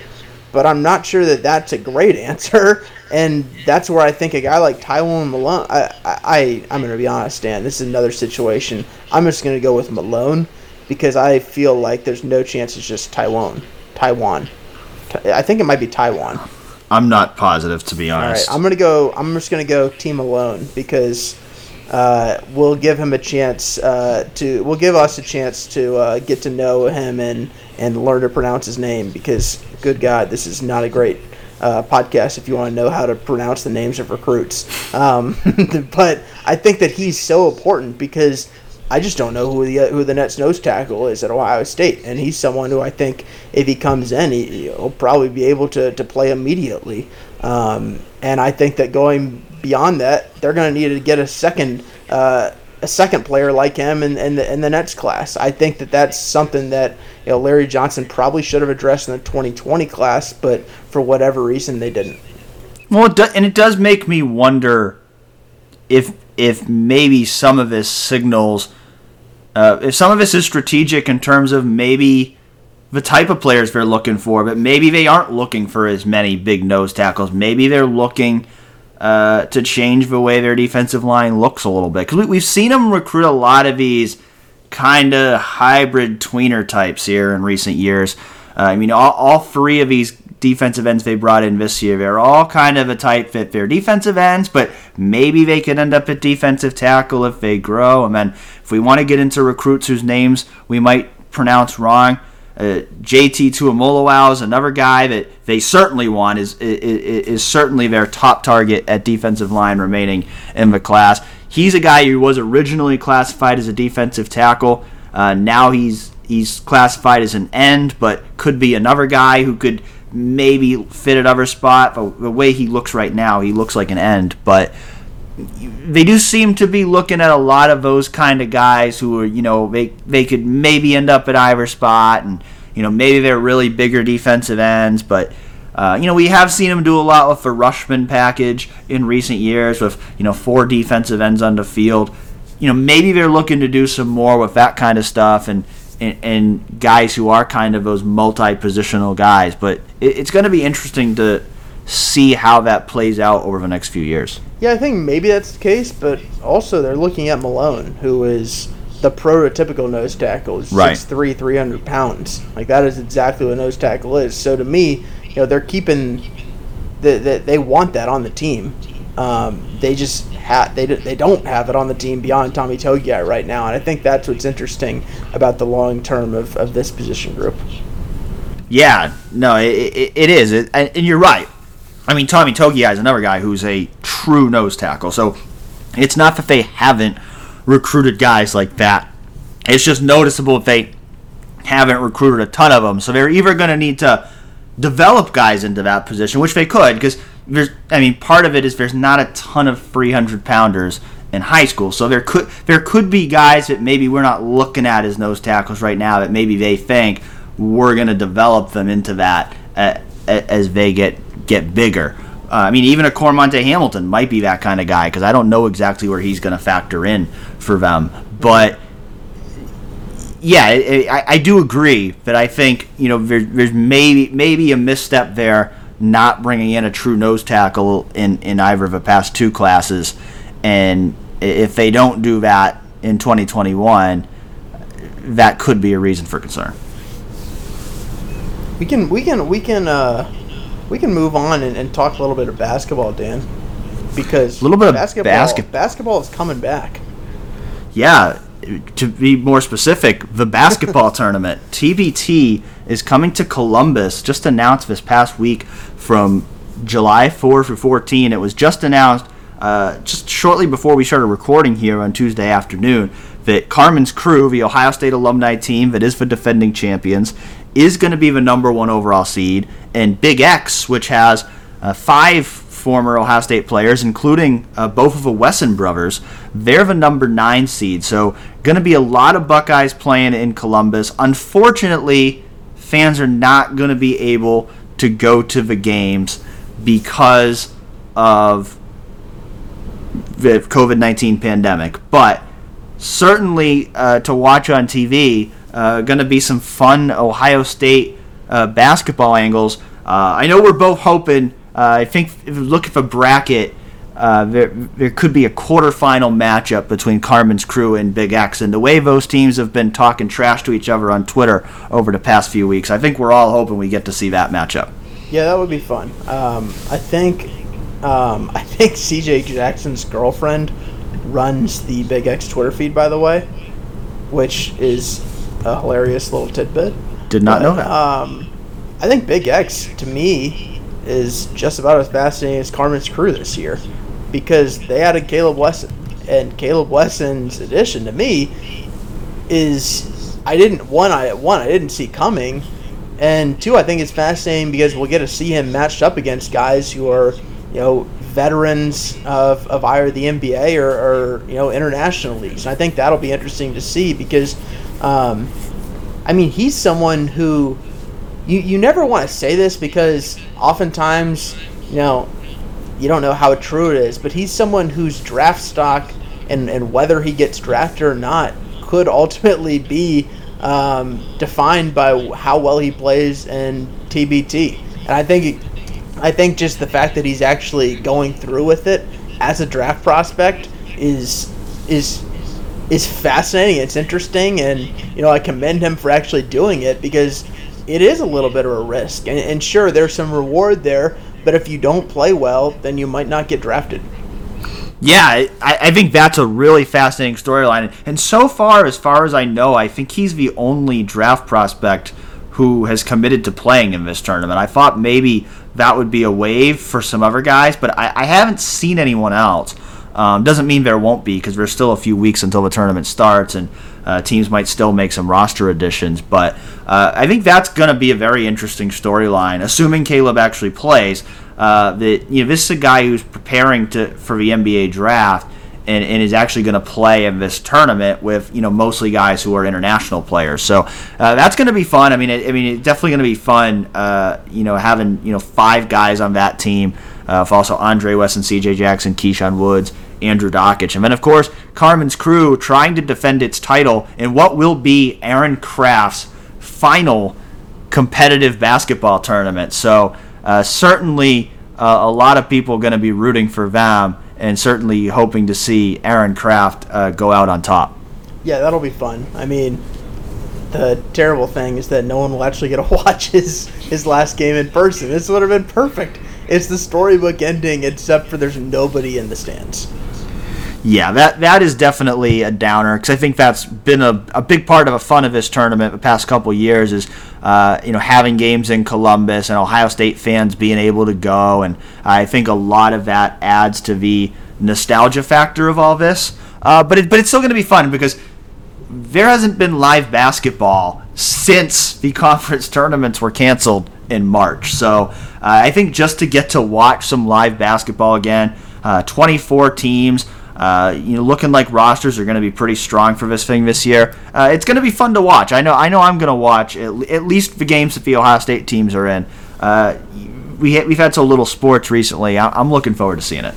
Yeah, I mean, I'm not someone, I'll be honest, who is really locked into the basketball tournament the past few years, but I will I will absolutely be watching this one. I think it'll be interesting. Some actually negative recruiting news for Ohio State over the past week. Uh, J.C. Latham committing to Alabama, Hudson Wolfe to Tennessee. You know, those were a couple guys, but I think a few months ago we all would have said we thought would end up at Ohio State. Uh, a little bit of steam losing here for this 2021 class. As, uh, we also saw Troy Stellato commit to Clemson a couple weeks ago, but still a massive lead for the Buckeyes for the number one class of 2021. You just wrote about this a few days ago, Colin. what needs to happen for Ohio State to still have a shot at the best recruiting class in the modern era? Yeah, I mean, ultimately, like Ohio State could stop right now, and their class would still be really good with 19 commitments, yeah. with multiple top 100 guys and multiple five-star prospects still on the board.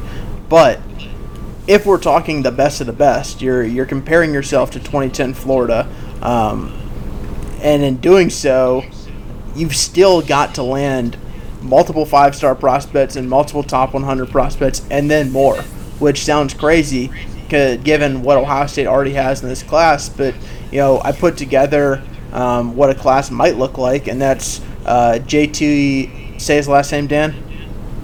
Tuimoloau. Thank you. I think. And then Emeka Egbuka, and then Derek Davis, and then uh, Tywone Malone, and that's not even enough to, to get Ohio State over. And that's two top 10 prospects and then two top 60 overall prospects. So then with 23 uh, commitments. Um, if you add in, you know, I added Rayshaun Benny and then Mitchell Evans, who are um, it's an offensive tackle ranked 194th and a tight end ranked ranked 501st. Then that would give Ohio State the best class ever, but only then, which would require multiple five-star prospects, multiple top 100 guys. Like to me, I would call it a near perfect finish. If Ohio State can get that, then they would have the best recruiting class of the modern era, which is a ton. That's a lot to ask for. Um, but I mean, you're talking about one of, I mean, you're talking about Urban Meyer's best class he ever recruited.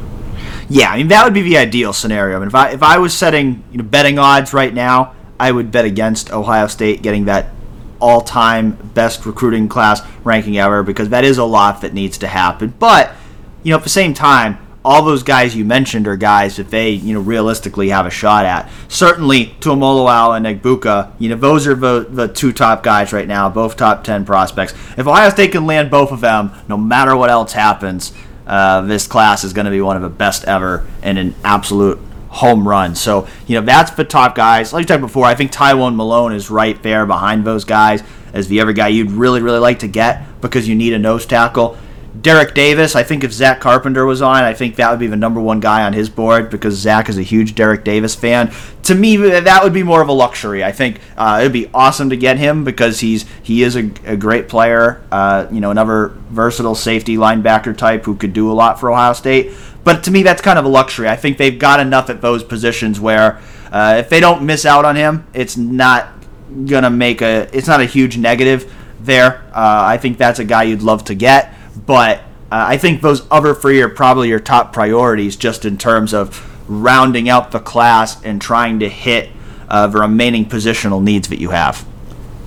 Yeah, yeah, I think so. I, I think it's um, the interesting thing right now is there's a few guys who are atop their board, and it's just gonna. It, it might take a while to, to get decisions from them, and I'm not really sure when the next commitment will be. And I think that that's the interesting part of this is is how Ohio State turns around at offensive tackle, and then when is the next commitment that they're going to get? Because I don't necessarily think it's around the corner. Yeah, so it's tough because we have no idea if and when guys are going to be able to visit campus again. So that's I think you know slowed down the process at this point in terms of you know rounding out that class. You know, I think they I think they got all the commitments from the guys who were ready to commit sight unseen or without another visit. I think everybody else now is in that holding pattern of they'd really like to come back and visit Ohio State again. You know, especially you know those first two guys you mentioned, you know Tuimoloau and Egbuka uh, you know, they're both from Washington State, so they're certainly guys that I think would like to be able to make the trip to Columbus and be able to see what it's all about before they commit. So I, I think in terms of you know what happens here with the recruiting calendar and if visits are allowed to happen at some point uh, late summer, early fall, uh, could have an impact on those guys' decision timelines as well. Yeah, I think so. I think that I mean, one, I just have no idea what to expect on, on visits anymore. So I think that um, that's almost the number one thing you have to figure out is can you host these guys during the fall? And I don't really know when they'll learn that.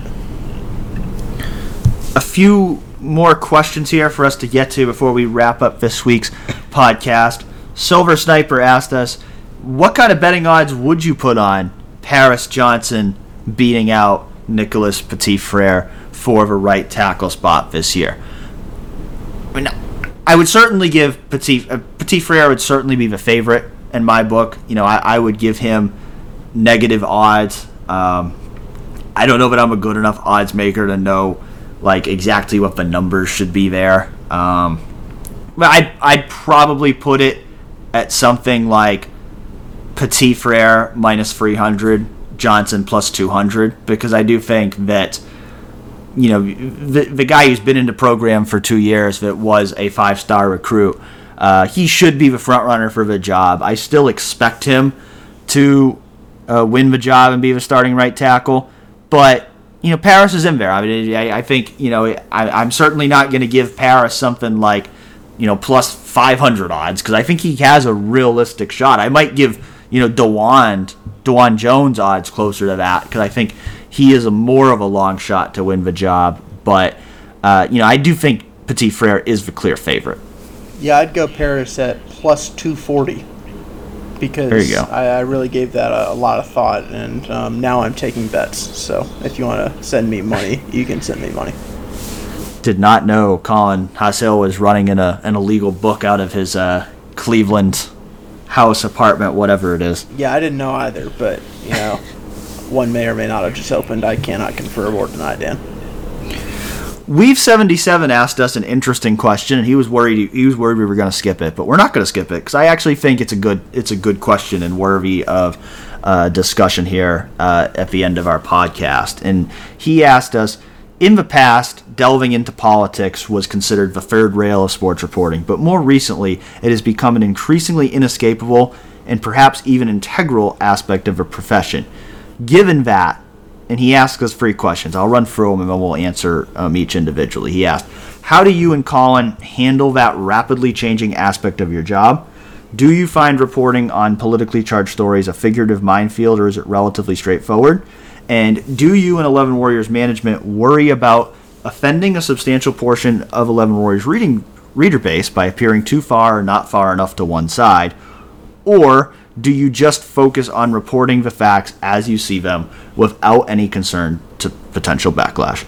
So, starting with the first one, you know, how do we handle that rapidly changing aspect of their job? I mean, that's a good way to put it, is rapidly changing, because especially the, the way these last few months have been, there's just been so many different things from the pandemic to you know the Black Lives Matter situation and, and the protests that are going on. There's been so many different things that we've had to handle that honestly aren't things that we've written about at 11 Warriors before, and that we've had to uh, kind of adjust on the fly and figure out, you know, how to report on these things and, and how to strike this balance because it is a it is a tough balance, and I think it's something that uh, we at 11 Warriors, you know, have had a lot of conversations about and have struggled with at times in figuring out that right balance because we don't want to dive too far into the political spectrum. You know, we've always tried uh, to focus primarily on sports and, and not get into, you know, debates about political candidates or,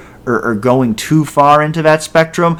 But I think the reality is, you know, especially recently, you know, especially with some of the protests that have gone on and, and you know, athletes like Seth Towns and CJ Saunders getting involved in protests for themselves and athletes speaking out it's something that you cannot ignore. It's something that you you have to uh, be about. If you're going to actually cover uh, this sports team as a journalist in an appropriate and a complete way, you cannot ignore these things that are happening because these are a part of your athletes' lives. So I think you have to try to strike that right balance in terms of, you know, there's certain stories, you know, sometimes it's really not hard. Like like Seth Towns getting arrested for or detained, I should say, for participating in a protest.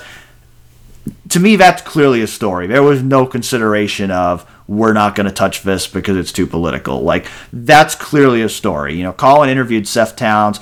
There was no discussion of we're not going to touch this because it's it's it's it's too uh, politically charged a story an Ohio State basketball player uh, becoming an integral voice in the the protests in his hometown. That that's news story. That is something that's too significant for us not to try to cover as best as we can.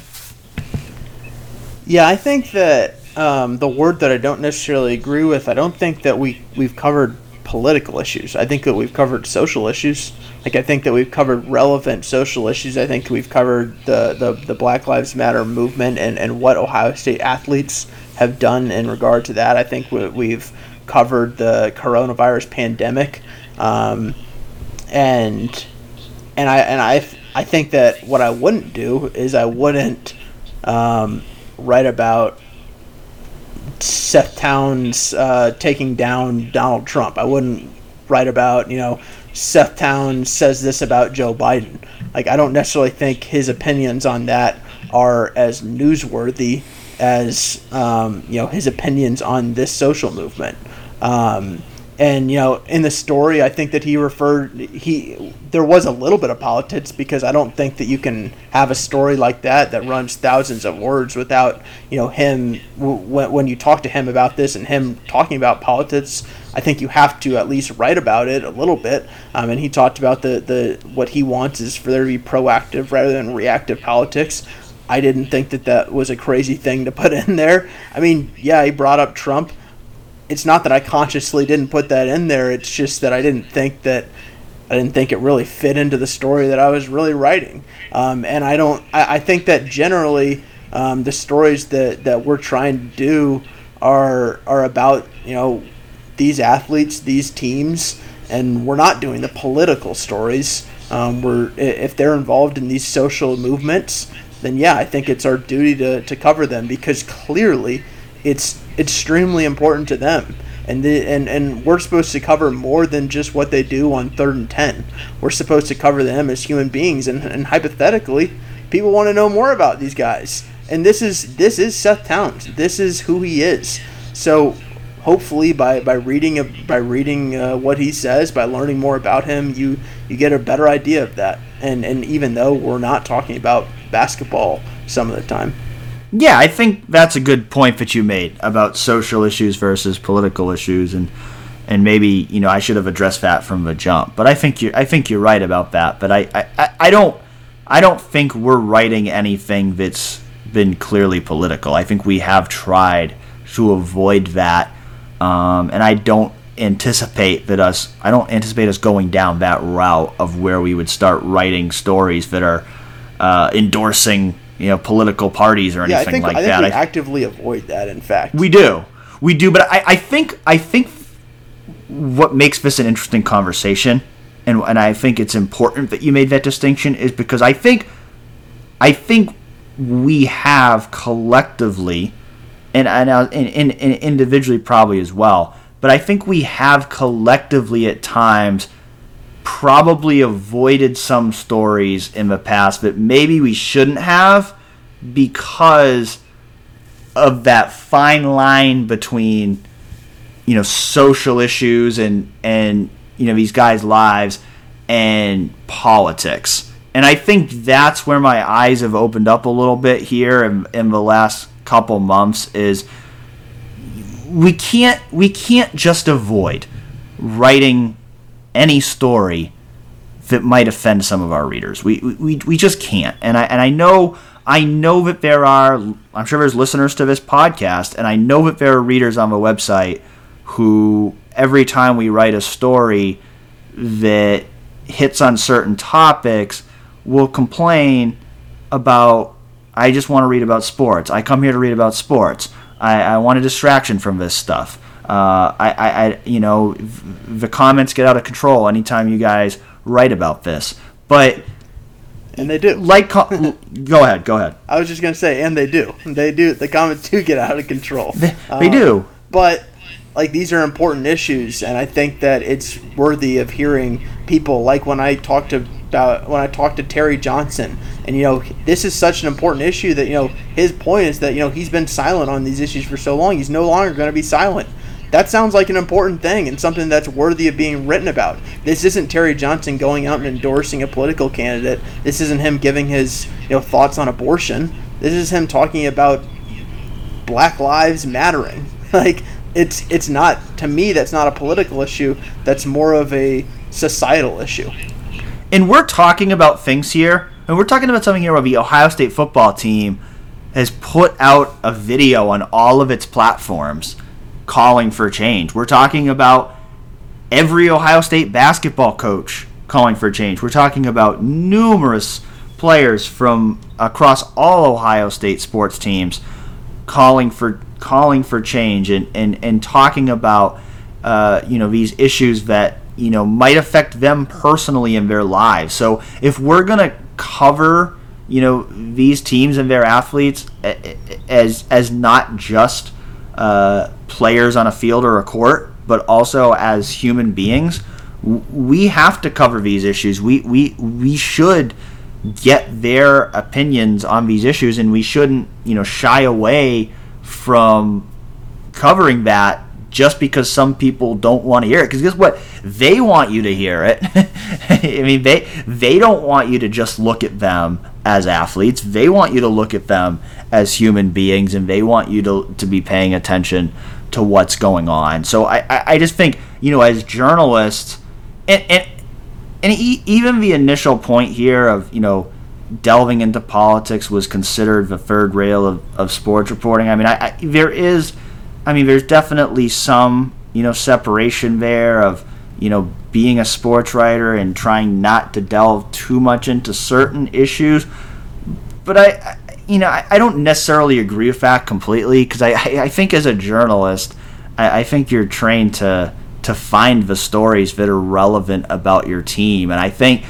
I, you know, I think the challenging thing is you know, I think like when you work for a newspaper and you've got a news division, and, and and I think you know there's kind of more blending between this stuff. I think when you're uh, working for an internet sports site where you're mostly just writing about sports and you're not writing about the news of the day, that sometimes wading into those things can be uncomfortable, or you know they can be things that people aren't used to reading on on, on your website. So I think you know that's where the challenging you know conversations and decisions about what to cover come in, but you know, I, I, think that you just have to you you have to be able to you know make those decisions and you have to be able to look at it and say you know the, these are the stories that are important enough to that, that we need to talk about and I, and I also think there's a higher threshold as well with some of these things and what we, we write about I think you know just being being a website where I think we publish a lot of stuff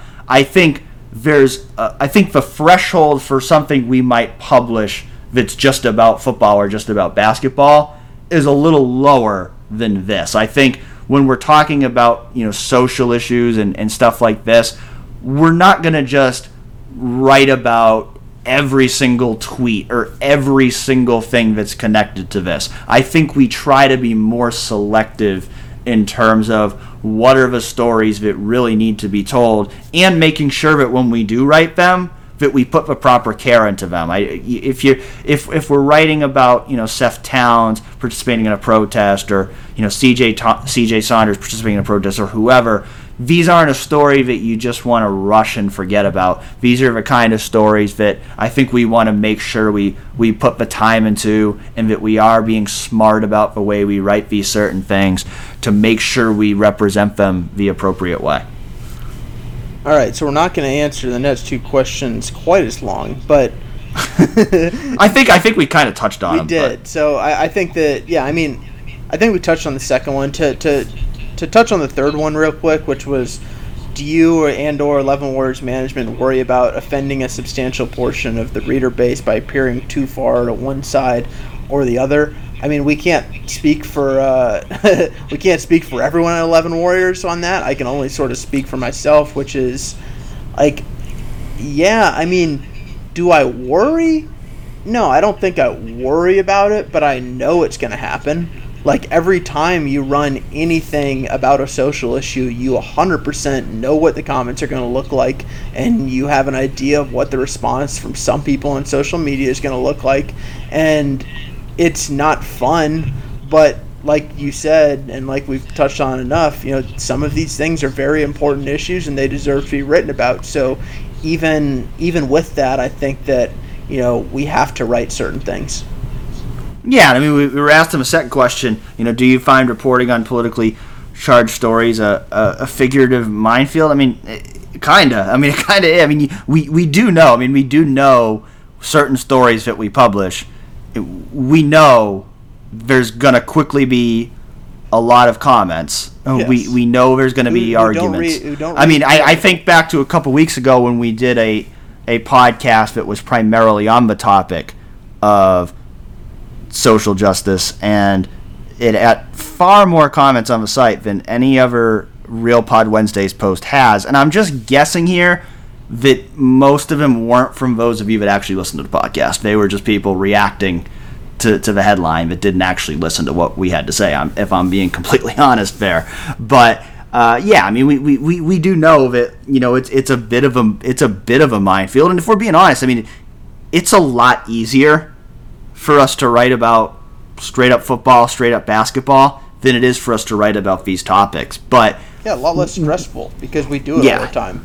it's a lot less stressful, but you can't ignore these topics. And I think we've seen that, you know, especially the past few weeks uh, in regards to racism, in regards to some of the other issues that are happening in our country, that I, I know I've personally felt compelled to speak up in a way that maybe I haven't before. And I, I, I think, you know, even just personal social media, you know, I'm someone who, for the most part in the past, has, you know, not spoken out a ton on non-sport stuff because I do know that it's going to offend certain people who follow me. I do know that it's going to lead to arguments that maybe I really don't feel like being a part of. But I, I I've also felt you know more compelled recently that like there's certain things. Uh, again, it's not necessarily political candidates or anything like that, but just in terms of seeing injustices in the world, there are certain things I look at and say I need to speak up about this. Uh, you know, these, these are things that you know if, if you have a platform, you, you need to speak up about it, and it, it, there comes a point where you just have to stop worrying about who you might offend offend by it. So, you know, I think we're certainly not going out of our way to try to to turn readers away. That's certainly not something that we want to do.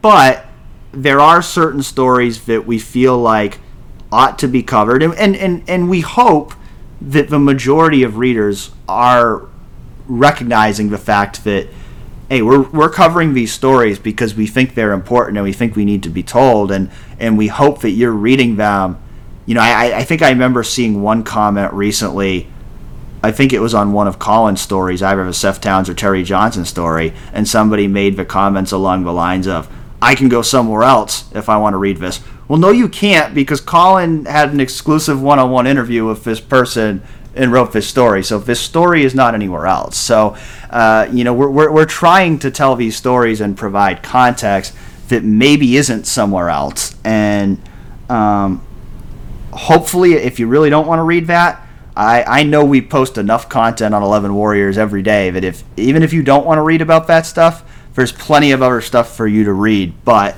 you know, we do think it's important uh, with with social issues when when they directly involve Ohio State sports teams that that we should discuss those topics. We've got one more question, Dan, and we gotta throw uh, old Kevin Harris under the bus. Gin and Juice asked us about the site's daily polls. Who comes up with them? Is there a lottery system or assigned days? And why do they cut so deep sometimes? Ha ha. Well, who comes up with them? That was what Colin just hinted at. Uh, Kevin Harris, our colleague, he does the the weekday site polls. Uh, we we have something that's called a weekend editor rotation, where uh, usually uh, one staff member uh, kind of you know runs the site for the most part on the weekends. So whoever is that person, it was actually Colin this past week and me the week before. So whoever is that person that weekend will typically do the polls on the weekend.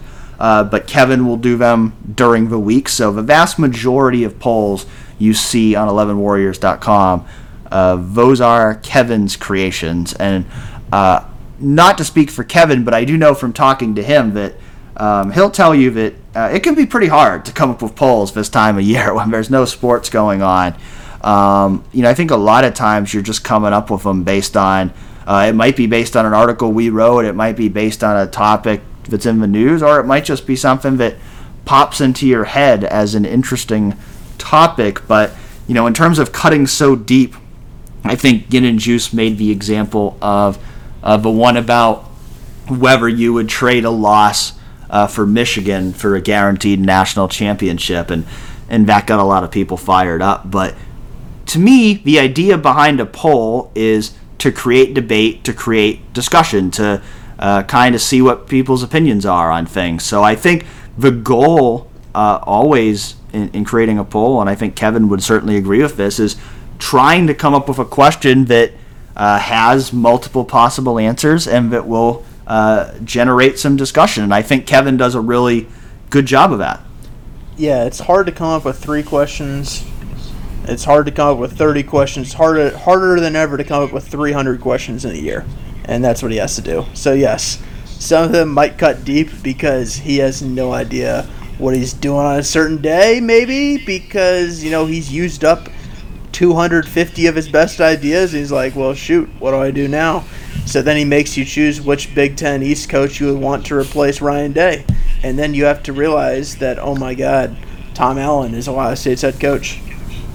Yeah, and I think Silver Sniper pointed out in the comments about, you know, there's been some in the past, like, you know, picking, you know, which five star recruit is going to make the biggest impact. And he was worried about, uh, you know, is that, you know, player going to feel offended by not getting enough votes. But I mean, we're an Ohio State sports site. I mean, I mean, our, our, our entire site is generated in discussing things that could happen with Ohio State sports and uh, making predictions, and certainly uh, the readers and their comments and how they contribute to the discussion are a huge part of that. So uh, I don't think we can keep that kind of stuff off limits. I mean, I don't think we're ever going to put up a poll saying, you know, is such and such a player going to transfer this year or something like that. I mean, that there, there's definitely certain you know things that would be taboo that we would not want to get into. But you know, in terms of you know, I think today's poll as we're recording was who will be the starting running back in 2021. I mean, that's that's a very fair discussion point. I don't I don't think we can worry about. Uh, offending a player because they didn't get enough votes from the fans. I think it's fun to uh, get a you know, get a discussion point out there. Uh, you know, get, get a vote out there and uh, kind of see what the fans have to say, and and then you know, kind of have that discussion. So uh, I know occasionally there are times where the, the polls may uh, cut a little deeper than people think, but all in all, I think Kevin does a really good job of of coming up with engaging questions and and usually uh, does a good job of coming up with questions that are not uh, leading to lopsided answers, that have uh, multiple different answers that you could pick and, and can lead to a good discussion. So uh, I think he does a really good job of that. Uh, I was informed as I was talking about this that I've lost Colin. I do no longer hear him here on the podcast. But the good news is we've run out of time anyway. So uh, that's our cue to wrap up this week's episode of Real Pod Wednesday. So I'll have to say goodbye to to you all for Colin on his behalf, uh, but want to thank you again uh, for listening in to this week's episode, and we'll be back next week.